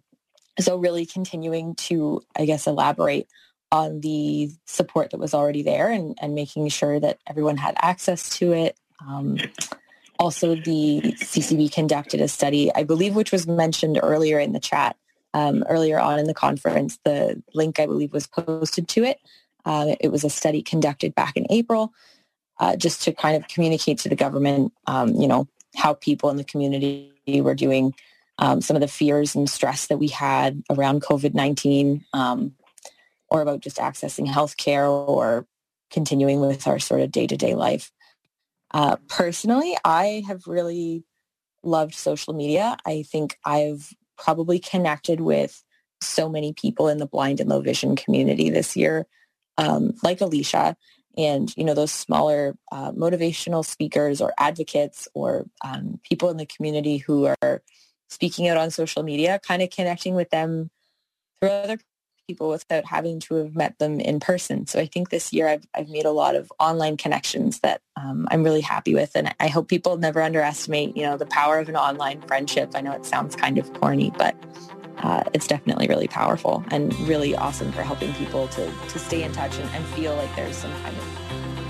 You're listening to AMI Audio's live coverage of the AEBC conference, One Voice, More Choice, Don't Leave Us Behind. We're going to take a quick break here, but we'll come back and drop in on the panel just in a few minutes. Stay with us.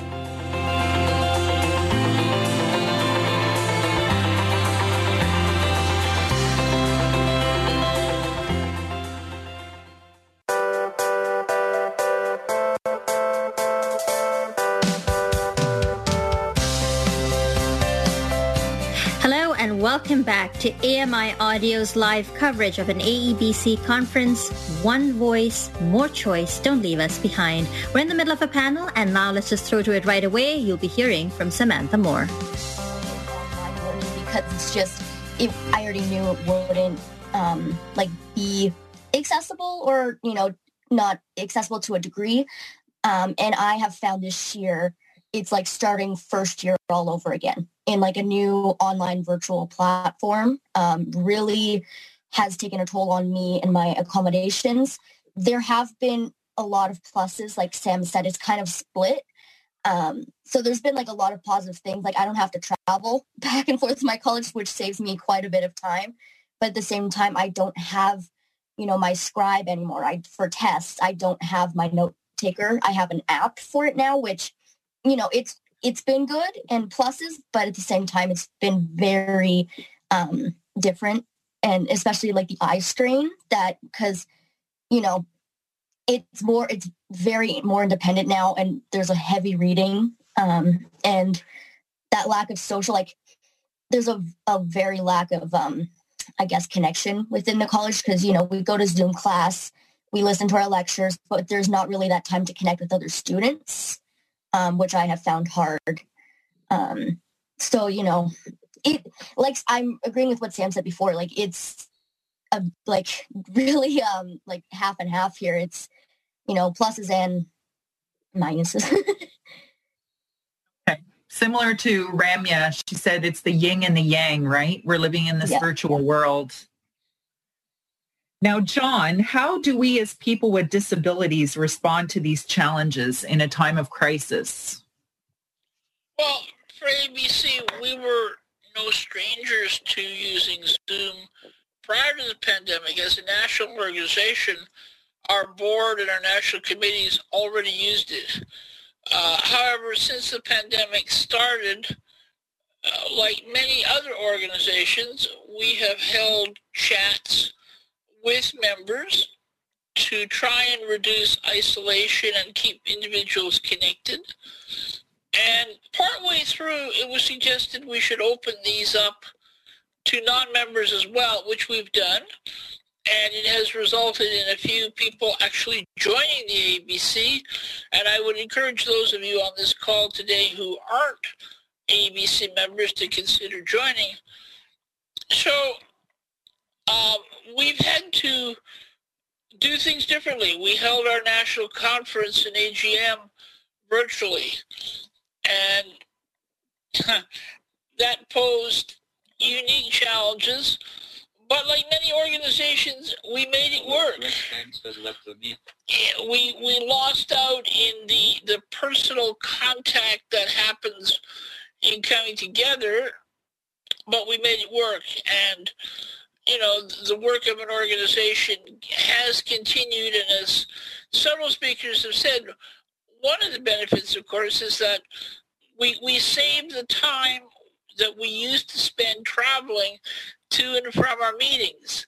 So, while I personally prefer in-person gatherings, I always will. I don't think there's any substitute for in-person meetings. We can make, and we are making, this new reality work for us.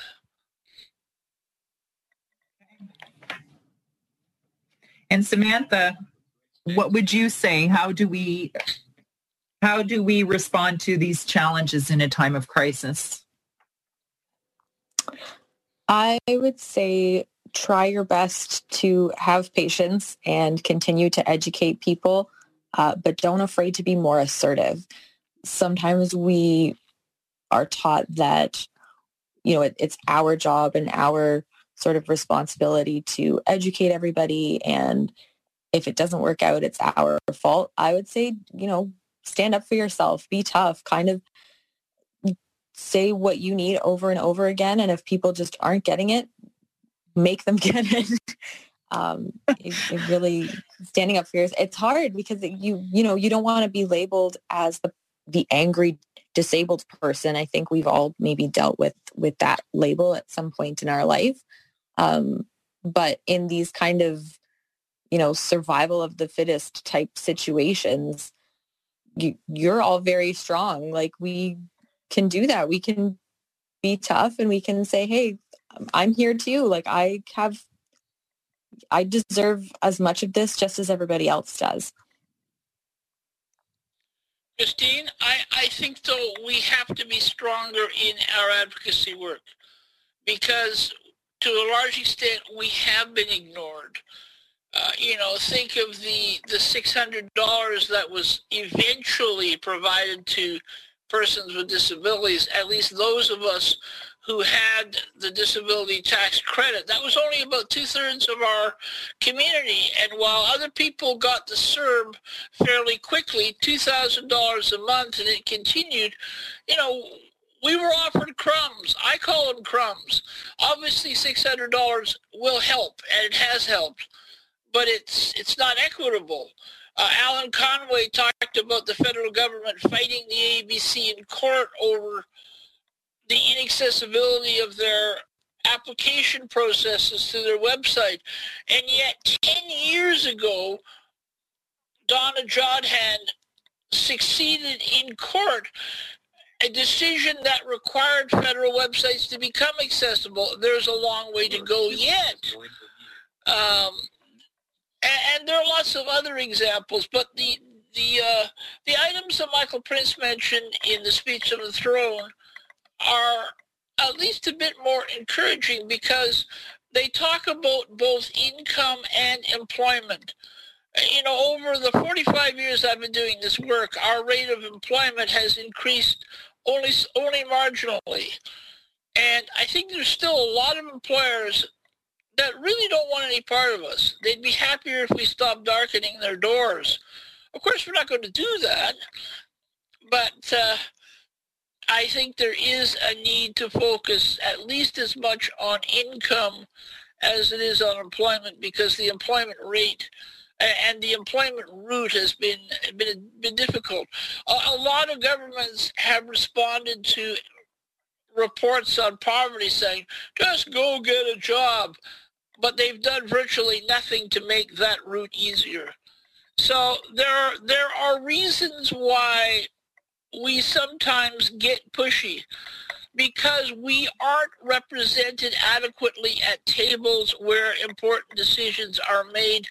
And too often, instead of inviting reps from consumer groups like ABC or CCB or the Canadian Federation of the Blind or others, they rely upon the service provider. They keep inviting CNIB to these tables.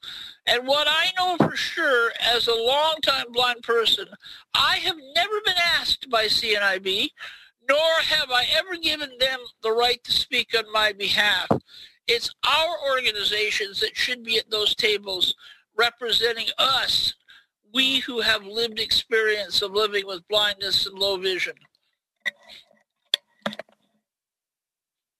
Thank you, John. Christine, Rex. Yes, Rex. If I could get in here on a second. I was just bringing you in. Oh, wonderful. Go ahead. Yeah. I think it's a great time right now, though, actually, while people with typical hearing are experiencing communication problems, for them to understand what deaf and hard of hearing people may be experiencing as well. So I think people are very receptive to the message right now about what is the best way to communicate with each other. And that's what everyone needs to know, especially with social distancing. And while everyone is wearing a mask, people with hearing loss have to advocate and let everyone else know the best way to communicate with them. They also need to make sure that all their technology is working right now. So always, you know, making sure that your hearing aids are secured, that they're charged, because that you know how to connect to Bluetooth or wireless type of devices, because that is more important than ever when we are all so far apart from each other. I think, and finally, just to be patient and to realize that everyone is going through this. Everyone is experiencing communication stress, and that we all need to kind of help each other through it and to give each other a little bit of a break. And realize that everyone is stressed, and we know that when we are feeling more and more stress, it's more difficult for us to communicate. That leads me to my next question, as John was reflecting on what the governments are doing. How are the governments and social structures supporting the right of people with disabilities, and what steps can be taken to protect their rights?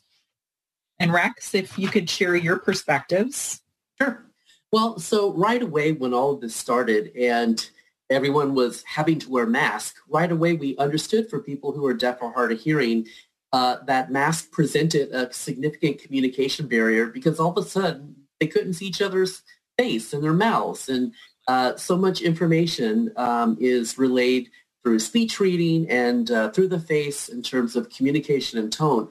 The government, though, right away pretty much published a paper or a document on the internet called COVID-19 and People with Disabilities in Canada. And what the government said out of the gate was that if you were COVID negative, that it was okay to use a face shield with a deaf or hard of hearing person instead of mandating a mask. Now, saying that, you know, the research and such on the efficacy of face shields still needed more further development, but it did kind of open that window right away that maybe a face shield in certain types of situations would be appropriate. So I was kind of glad to see the government came out with that.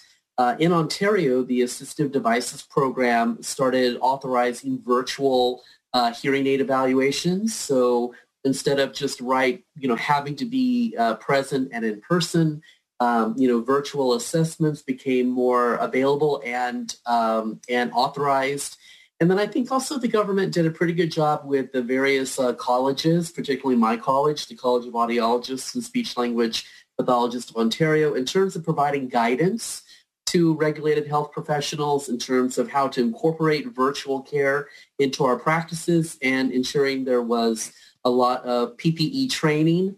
And the government also, began tracking PPE, and we've been reporting on how much PPE we have twice a week since March. And the government has also provided support to organizations that have had difficulty getting PPE or maintaining a good supply of it to make sure that we have it in order to serve the people who need to come to us. And over to you, Alicia. How do you see the government and social structures supporting the rights of people with disabilities? So for me, my biggest thing would probably be the medical aspect of everything, the healthcare system, and a little bit of the government too. But I've really had to be more assertive and more raise a little bit more advocacy than I normally would right now, because I do have a support person, whether it be my mom or someone else, to help me come to these meetings. If there's forms I can't see or read, or just to help with all my medical stuff, and really because of COVID, I found that there's a lack of there's just been people put disabilities on the sidelines before, but I feel with the pandemic, they've put them to the sidelines more, and they're leaving us, they should be putting us in the forefront rather than just, forgetting about us kind of thing. And I had an incident where I went to a government office and had to sign some papers, and my mom had to come with me because, she's my support and she helps me read all the inaccessible papers that I would be eventually signing. So when she had dropped me off at the door, because I use a white cane, I have enough vision to see around me and get into the building safely. But when she had come in after she had parked, they had refused her to come in and, basically said, no, she's fine on her own, because they had made that assumption that I had enough vision to be able to do that. And, you know, when they, like, I knew what I was going to be signing.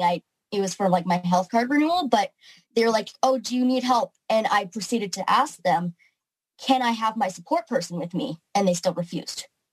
And it was like taking that away from me really shine a light on really like what happens. And I feel like there should be more rights, and like they should be protecting more rights of people with disabilities, especially during this time. It's, you know, I feel like especially with pandemic, you can still, you know, accommodate. So. Thank you for sharing that. I mean, that shines a light on accessible customer service and accessible opportunities when you're trying to shop online or, you know, purchase things online. John, I'd like to hear your comments about that. A tough lesson, and it's a tough lesson. Many, Christine, of the advances that we have achieved were not handed to us. We live in a country that prides itself on its human rights record, and it talks a good line, but there is a big gap between what is talked about and proposed compared to what actually happens. And one of the examples, at the end of the last election, the government promised us that they would institute a disability lens, a process whereby any new policy, program, or piece of legislation would be examined for its disability impact. As far as I know, that hasn't happened. So when we hear about the new ideas proposed in the economic statement, they are encouraged, but we will have to be sure to be involved. And as I said earlier, we don't get the kind of opportunities that I think we rightfully should, because as rights holders, we are the people that those people get jobs to serve. And yet, we don't get the opportunity to direct how new programs are developed, implemented, and delivered. And that's the big disconnect. You know, there aren't enough of us in media outlets where decisions about what stories are going to get covered and what slant will be put on them. We aren't in offices where decisions about new technology are made and when they will become fully accessible. And I don't think there's many of us in Premier Ford's office where public policy decisions are being made every day that directly affect us. And one of the biggest ones that we're fighting now is who will get access to vaccines when they become available. And in Ontario, it seemed for a while that we might get excluded. And so there's been a coalition of groups come together that has been pressuring the government. It seems like they've changed their mind, but we're going to have to be absolutely on guard. We must keep politicians' feet to the fire to try and make sure that they implement the things they talk about, because a lot of governments are much better at talking than delivering. Thanks. Thank you very much, John. So in thinking about Ramya's reflections around mental health and social isolation, COVID-19 is certainly shining a spotlight on the barriers that people with disability are facing. Samantha, what are some ways to get out of social isolation, and how is social isolation impacting youth and people with disabilities? There are a lot of really great ways to get out of it, obviously within moderation, since, you know, right now it's not like you can go to your local pub or your local bar and meet new people, or maybe go to any huge concerts or large events, but there's definitely some things you can do on a smaller scale. for your mental health, just to feel like you're being social. So one of the things I really loved a few months ago during the pandemic, Fighting Blindness Canada had hosted a meditation session. So they actually had someone come in and go through some different meditation topics with us, so different ways you could meditate. One of the things I loved, Ramya was also doing like a yoga series. I think physical activity is really important. So whether it's meditating or just yoga or stretching or going for a walk every day, even if it's for 5 minutes, 10 minutes, just having a routine where you work in some kind of physical activity or awareness into your schedule, I think that makes a very big difference. And there are a lot of resources out there, either from CNIB, your local Y, like the YMCA, they have some really great resources. Doctor's appointments are still virtual. You can talk to your doctor about some good mental health resources. Schools, your university or college, especially for youth, don't be afraid to kind of turn to those supports for that. A lot of them have gone virtual. So even if, don't just say, oh, because it's virtual, I'm not going to look into it. It's not the same as being around real people, or people in person rather. At least try and do something, because making the effort for your mental health and trying to reach out to those resources does a lot for you. Does that kind of answer the question? Or yeah, absolutely. And Alicia, what would be your perspectives on getting out of social isolation? So for me, it's a little complicated for me, because I'm kind of in isolation because my immune system is very, I have to kind of stay home. Okay. But I've found that connecting through the college, through CNIB, just even though it's virtual, there's still different events that I can attend rather than just class, get involved with. There's still clubs going on at my school. So start a club, kind of figure your way around that, and just finding other activities to really stay connected and reach out to people, reach out to new people through social media. I've met a lot of people. Like Sam was saying, I've met Sam through social media this year, and, staying connected and having those similar, similar needs and, going through similar challenges through the pandemic is, comforting and, making new friends. Just don't disconnect is what my biggest thing is. Stay connected and don't disconnect. Well, thank you so much for that. I'd like to bring our host of the Pulse, Joyita Gupta, to come in, and this is now our question area for everybody who has spoken. Joyita, your comments or your questions? Thank you very much for having me join the conference. It's been a really wonderful panel, and I feel like I've been on the edge of my seat. I've heard a lot about how governments and nonprofits and other organizations can and have and should step up and do more for the disability community, and I don't disagree with that. But one of the things that I found exciting about the pandemic, and I haven't really found very much exciting about the pandemic, but one of the things I have found exciting would be some of the mutual aid programs that have cropped up in places like Toronto or Halifax. In Toronto, we have a very active Facebook group called Caremongering TO. I'm curious, and any of the panelists or previous speakers are welcome to jump in on this, but I'm curious about whether you think there's some scope for us within the disability community to organize ourselves so that we can all get the things that we need right from mutual aid.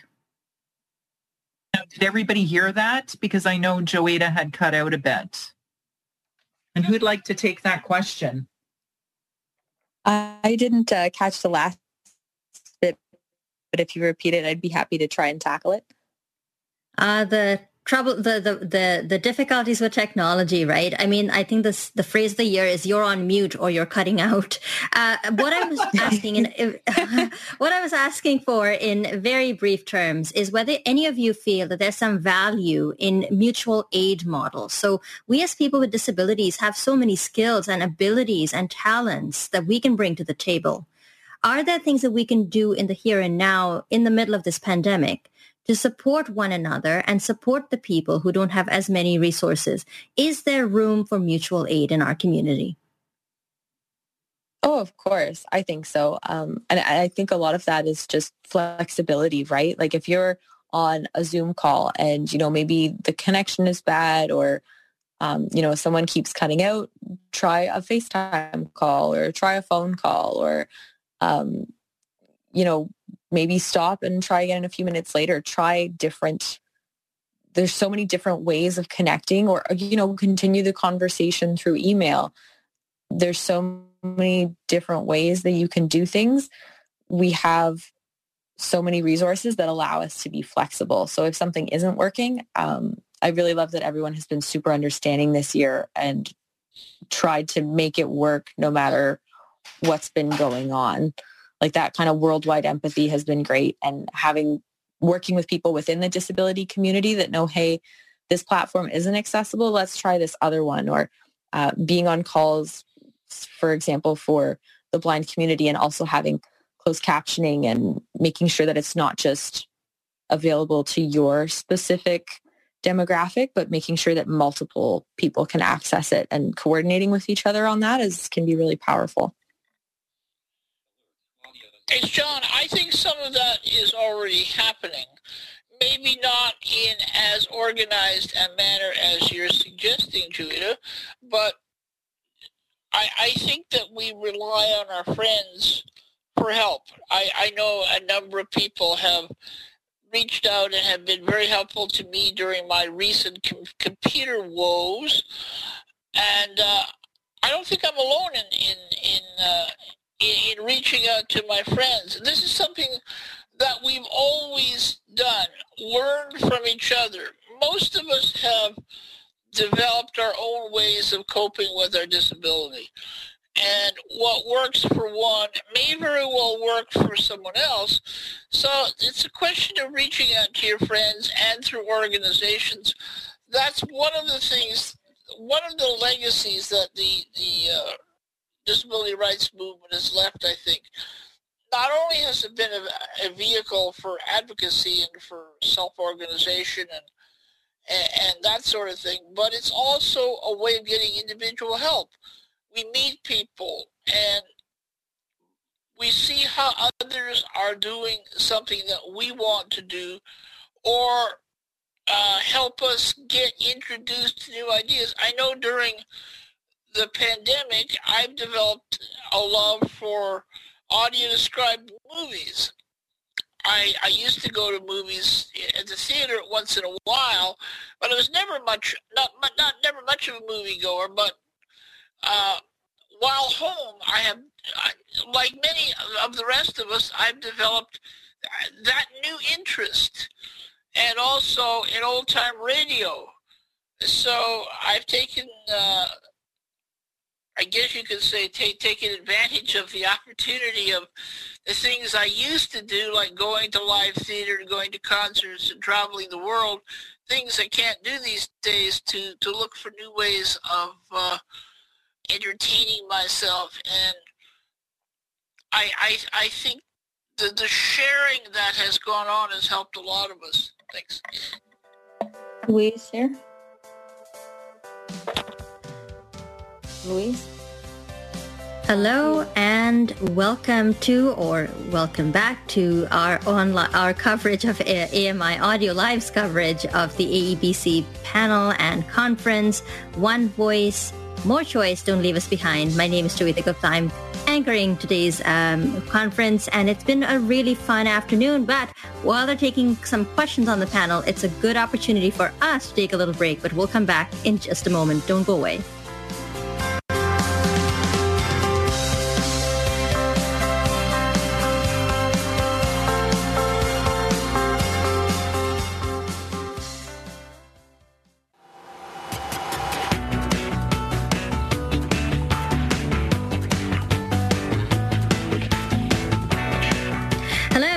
and welcome back to AMI Audio's live coverage of the AEBC conference. We are now almost at the end. The title of the conference, One Voice, More Choice, Don't Leave Us Behind. We've been listening to an exciting panel where panelists are now taking questions. So let's go ahead and have a listen to what's going on. It's amazing to me that there are barriers, that there is distrust, that this will take time to develop. I can tell you within CCD there is a serious interest in making it happen, but we know that it's not easy.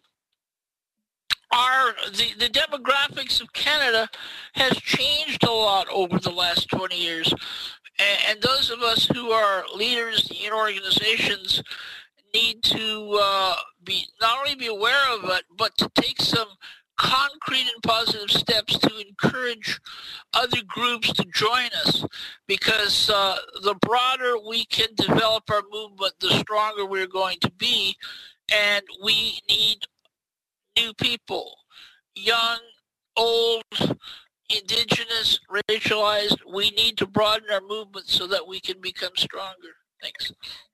But this takes work. Well, if you think about it, this pandemic is global in scope, and is there a way that we can organize ourselves internationally as people with disabilities? Are there any thoughts? I mean, it sounds like we're talking about a coalition of sorts. So any well, it's of already happening. It is, but the voices. There are groups, the World Blind Union, the World Association of the Deaf. There are organizations on the international level who are at the United Nations. We have a rapporteur on disability at the United Nations. And while I don't really see that the UN Convention has done a lot for Canadians here at home yet, I hope it may yet do so. I think it has made some differences in countries around the world who did not have the kind of legislative or policy framework that Canada and the United States and Britain already had. So there are international efforts. In fact, this week, there have been a whole number of sessions as states parties at the United Nations have been meeting. There have been a number of sessions on disability in conjunction with December 3rd. So there is work going on at the international level, trying to, standards on how the silent killer, the electric car, should operate. World Blind Union has done some work on that. So our next challenge, of course, is the e-scooter that is becoming the plague on the streets of many communities. We need some international standards on those too. So there is, Christine, there is some work going on at the international level, and some benefits have come from that. What we need to do in Canada, though, is to spend more of our time on figuring out how can we use the UN Convention to advance a domestic agenda, and that's something which groups in Canada are really yet to do. I hope that will happen. Thanks. Christine, it's Melanie. If I could have half a second. Absolutely. So I just want to go back to the piece around relationship building. And as an Indigenous disabled person, offering a land acknowledgement, I think that's where we need to start. I think it's amazing that organizations like CCD, for example, as John just said, have 3 new positions on their board.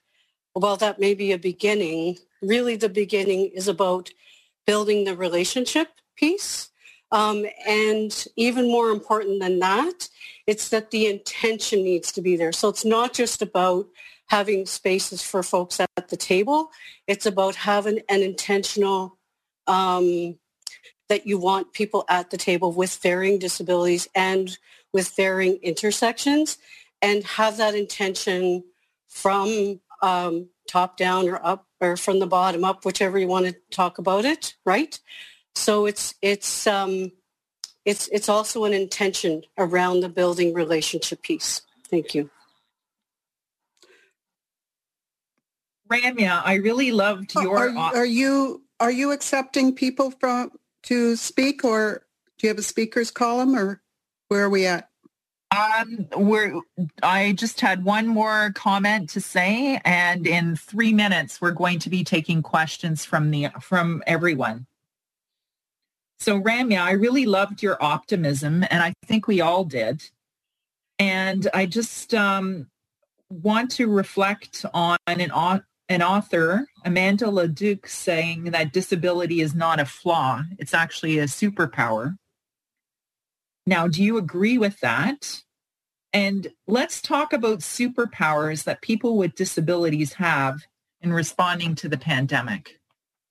Yeah, absolutely, Christine. I mean, that's a really great comment, and it's a really great word that I've actually heard this year a lot of, you know, superpowers. Let's use our superpowers. Let's share our superpowers, because, you know, we're talking about relationship building and relatability and empathy and all these different ways that we can connect with each other and learn from each other. And the only way to do that is really to be authentic to ourselves, right? We're talking about all the different legislations and the change in systems that are going on, and the way that we can let people know that this is the way we receive information, or this is the way we send information, or are the most productive in these kind of environments. Or earlier on when we were talking about the one-time payment for persons with disabilities, you know, why $600 means X, you know, is it enough for us or is it not? And what can we do with that amount when CERB and CRB is much more? Things like that is really to be authentic, to talk about the history, but also our current situations and what really does work for us in terms of accessibility and what doesn't. And if we can share that amongst each other and create solid bonds by being this way, I think that it can be super helpful. And it is being super helpful as we're seeing this year. The more we kind of band together and say, as people with disabilities or as a person with low vision, this is what I'm going through, and I really need this kind of accommodation to do the best and to be the best at what I do. Thank you so much for that. And I'd like to open it up to questions from our audience. This is now your time to raise your hand or to type in the chat box questions that you have for any of our speakers or panelists. Now's your opportunity. Christine? Yeah, it's Cindy on the chat line. We have two questions that have been typed in. And okay, for whoever is monitoring the raising of hands, Brent Manuel asked if he could ask a question. He may not have raised his hand, but he has indicated he would like to ask a question. So whoever is taking care of that, if they could check. And just, Christine, 2 points for you to maybe address at the very end of our meeting today. Some comments have been made of wishing to connect with speakers via social media after today's conference. And then some people would like to know how to access or listen to the meeting afterwards if they were not able to be here for all of it. So that may be addressed at some time before we end today. That would be great. Okay. So Terry Lynn is asking, there are a lot of initiatives from CCB and CNIB with respect to technology training, computers, and cell accessibility. Thank you to the many volunteers who assist with information, resources, and training supports. Are there initiatives surrounding technology repair and financial supports for computer upgrading for those who are in financial need and who find it difficult to pay for such services, especially now that virtual platforms are even more necessary for personal and community participation? When the computer stops functioning, where can the vision loss community access financial supports? I don't know if that can be answered here, but if anyone can type in or speak to that, that was the first question I have. John, if you live in Ontario, you can get assistance to get a computer through ADP, but once you get it, you are responsible for repairs, I'm afraid. Okay. Thanks, John.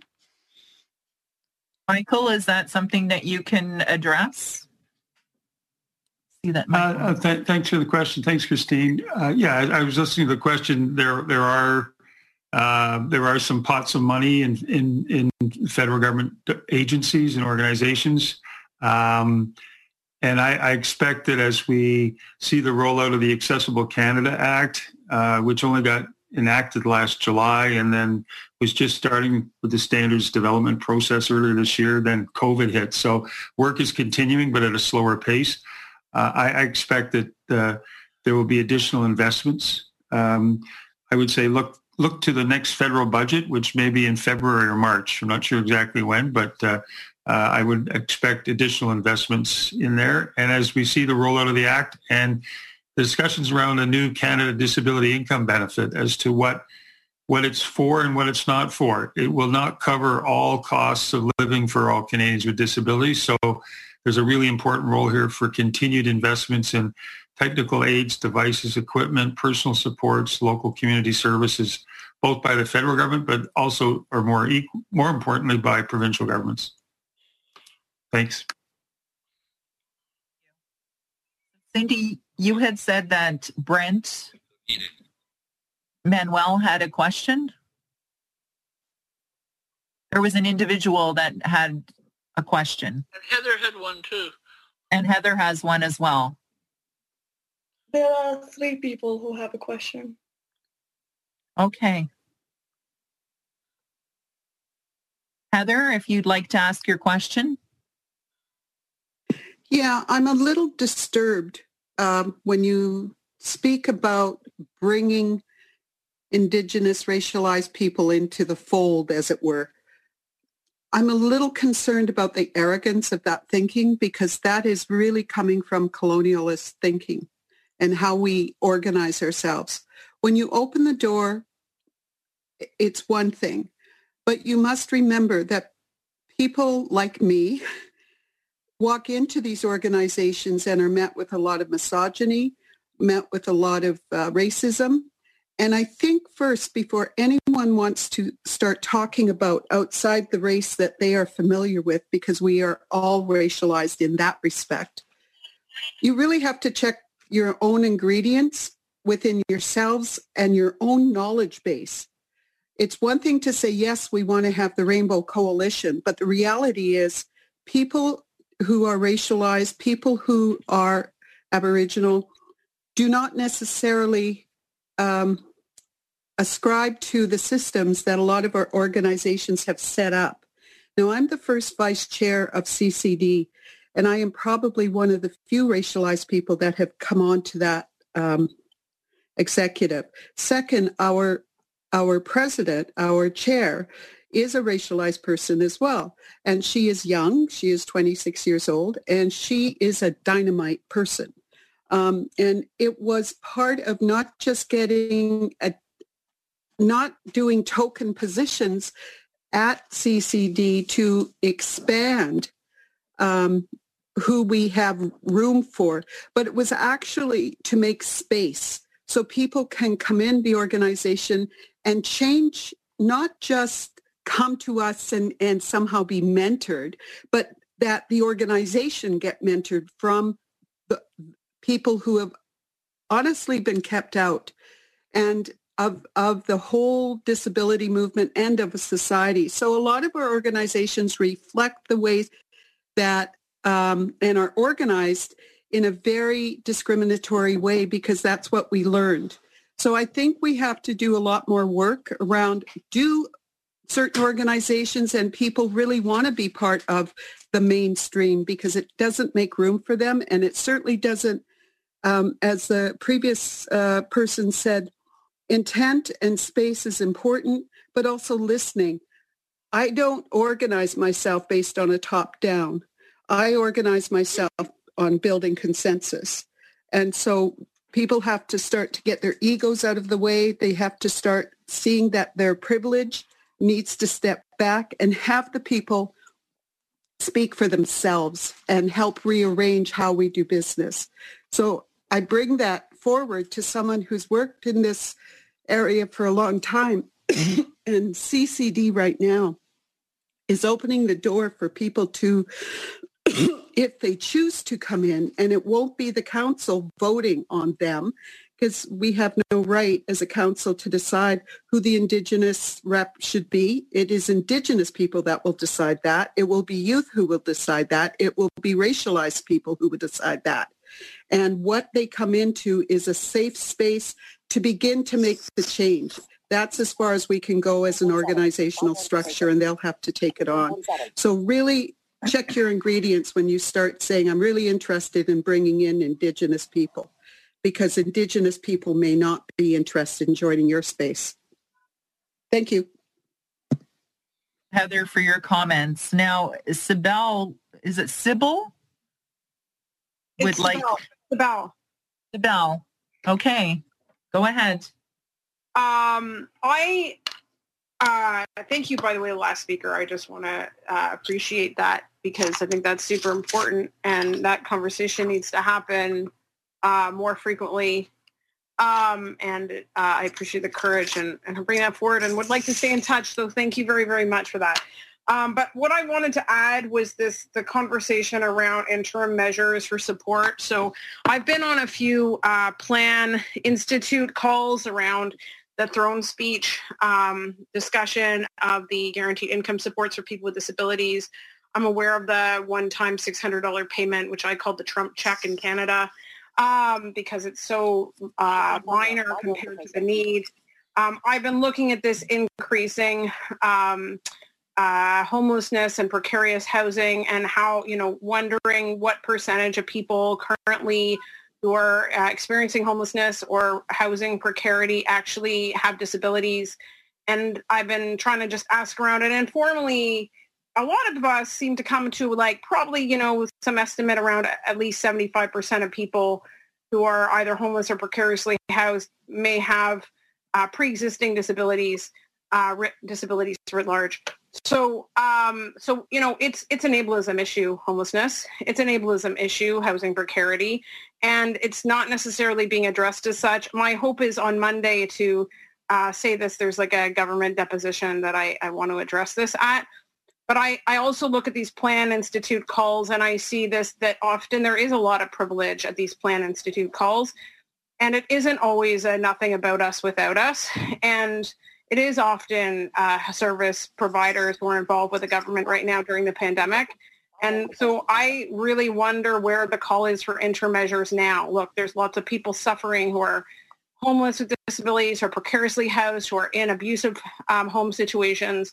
Where's the consensus call in the disability community for CERB now, CRB now for people with disabilities? And not with these narrow definitions of disability that are themselves discriminatory, but where it's like, you know, people are fully capable of knowing whether themselves they have disabilities. And every definition that we narrow past the, like, Human Rights Commission is just leaving people out. So the question is there any push for interim measures, and what could those look like? Thank you, Sybil. We just have time for this response, and then we'll have to wrap up. So if someone could respond to this. I have Joyita saying that she would like to respond to Sybil's point about homelessness. Yeah, thank you. I hope you don't mind that I do jump in. I tried not to editorialize too much, but you mentioned off the top that I do work at a housing and homelessness agency, so I feel compelled to say a few things about this. One, there is a very significant problem with chronic homelessness and underhousing in the disability community, and I don't think we have a lot of research around that. The other problem is that although formally the number of evictions are down because the Landlord and Tenant Board in Ontario, and I suspect in other parts of the country, they haven't really been processing evictions at the same pace. There's still a huge backlog, so I think the worst is still to come. The third thing that I worry about is that even though we've gone into deeper restrictions and lockdowns across Canada, in many provinces, Ontario included, we have not seen a reintroduction of eviction moratoriums. So people are falling behind on rent, they're getting into arrears. And the part that worries me the most, and I would love to hear if some of the panelists, maybe John, if you have something to say about it, or any of the others, one of the things that really worries me is the fact that so many of our eviction hearings are happening online. And we're getting into these inaccessible, for the most part, are very convoluted Microsoft team meetings where people are getting evicted in absentia. They're getting evicted without realizing that they even had an eviction hearing coming up. How concerned are we as advocates for the disability community about, A, the precarious nature of housing and homelessness for the disability community, and B, about the fact that access to justice has become something of a joke? I wish I had more time than I have left, Joyita, to respond to your questions. I think that, and Michael, you may want to join on this one, that when the federal government returned to the housing issue through national housing strategy, I think that was welcomed by most of us. Unfortunately, instead of requiring that all new housing that's constructed be fully accessible and constructed using the principles of universal design, the figure was set at 20%. Well, when we consider the aging population, of which I'm certainly a part and which most of the rest of you will someday join, most of us would prefer to be able to remain where we live, in the communities where we are familiar. And because of the way where we live is currently constructed, that isn't always possible. So certainly in Toronto, ABC and some other groups have been pushing City Council to adopt a 100% standard in terms of new constructions. We're not there yet, but we're working hard on that one, and I think more needs to be done at the provincial and federal levels on that very point.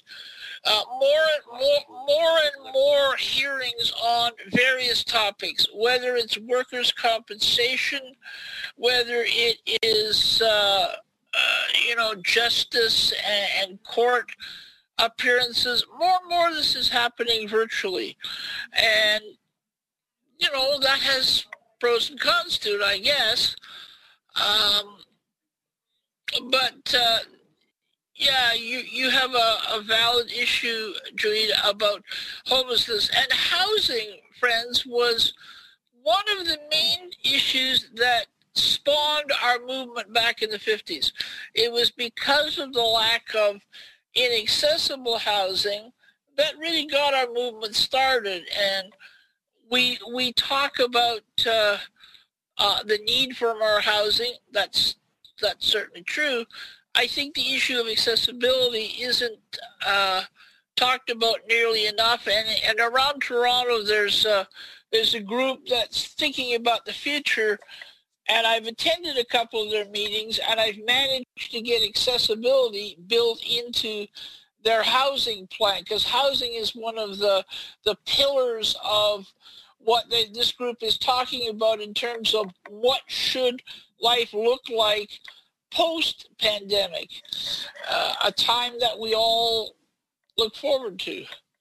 So Joyita's point about housing, that's one of the things that has created so much stress and contributed to more mental health issues, is people's being worried about, can they put food on the table?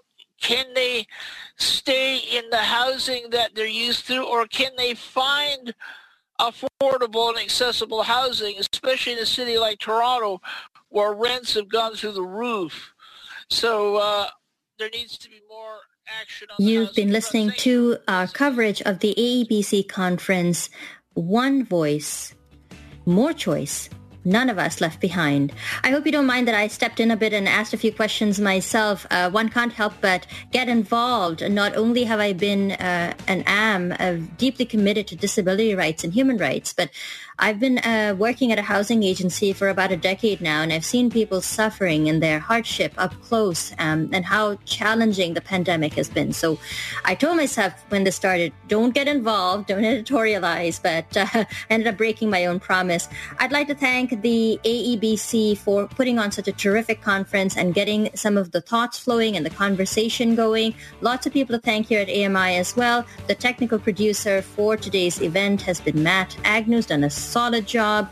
Our Paula Deneen is our technical supervisor. Janice Davidson-Presick is our is the manager for marketing and communications at AMI and does a lot of behind-the-scenes coordination. Andy Frank is the manager of AMI Audio, and I really want to thank you for being a part of this conversation and for being a part of this journey. It's going to take all of us as people with disabilities to not stay silent, but to make sure that our issues get put on the agenda, that we have a seat at the table, and that as people with disabilities, we advocate for ourselves and each other to make sure that as the country recovers from COVID-19, we are at the table. We are part of the decision-making process. We are speaking with one voice, trying to ensure that Canada builds back better with a disability lens at its core. Thanks a lot for being a part of this coverage. We've really appreciated bringing it to you. It's been a bit of an adventure. It's the first time I've ever hosted anything in my track pants and a t-shirt from home. So thank you very much for bearing with us. It's been a lot of fun. And if you wanted to catch any of the conference, I know some people wanted to know where they could catch it. If you can always find the podcast that we will be putting up very shortly on any of your podcast platforms. You just have to look for AMI Audio Live, and you can find today's conference on there. Thanks a lot for listening. Stay safe, everybody. Stay informed, stay connected, stay in the loop, and keep talking to one another and keep the momentum going after this conference. Thanks a lot for being with us.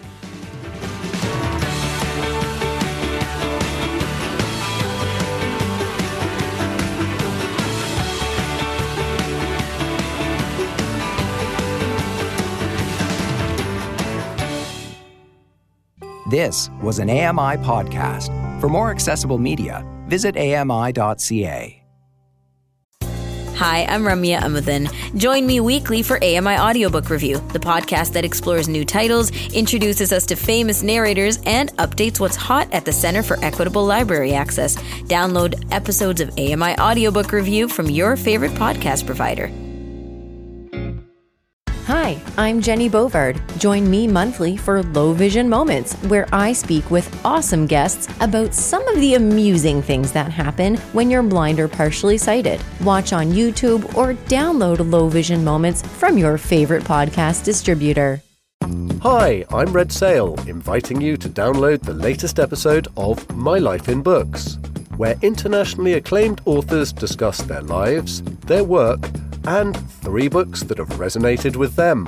That's My Life in Books, available wherever you get your AMI podcasts. Join me every couple weeks for the Outdoors with Lawrence Gunther podcast, where we learn about outdoor tech and tips. Plus, we look at news affecting the environment. AMI's Outdoors with Lawrence Gunther is available from your favorite podcast provider.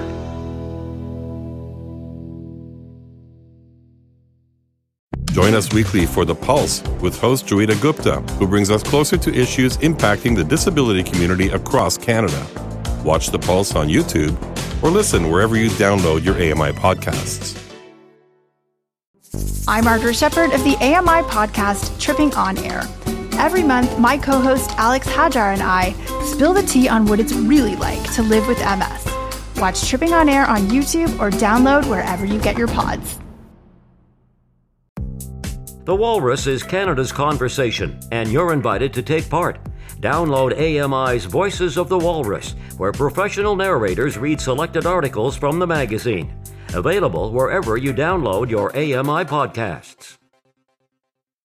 Hello, I'm Sean Preece. Join me monthly for Sean of the Shed, where I introduce you to all the technology that can be so useful to us as blind or partially sighted people. Find Sean of the Shed wherever you find all your podcasts.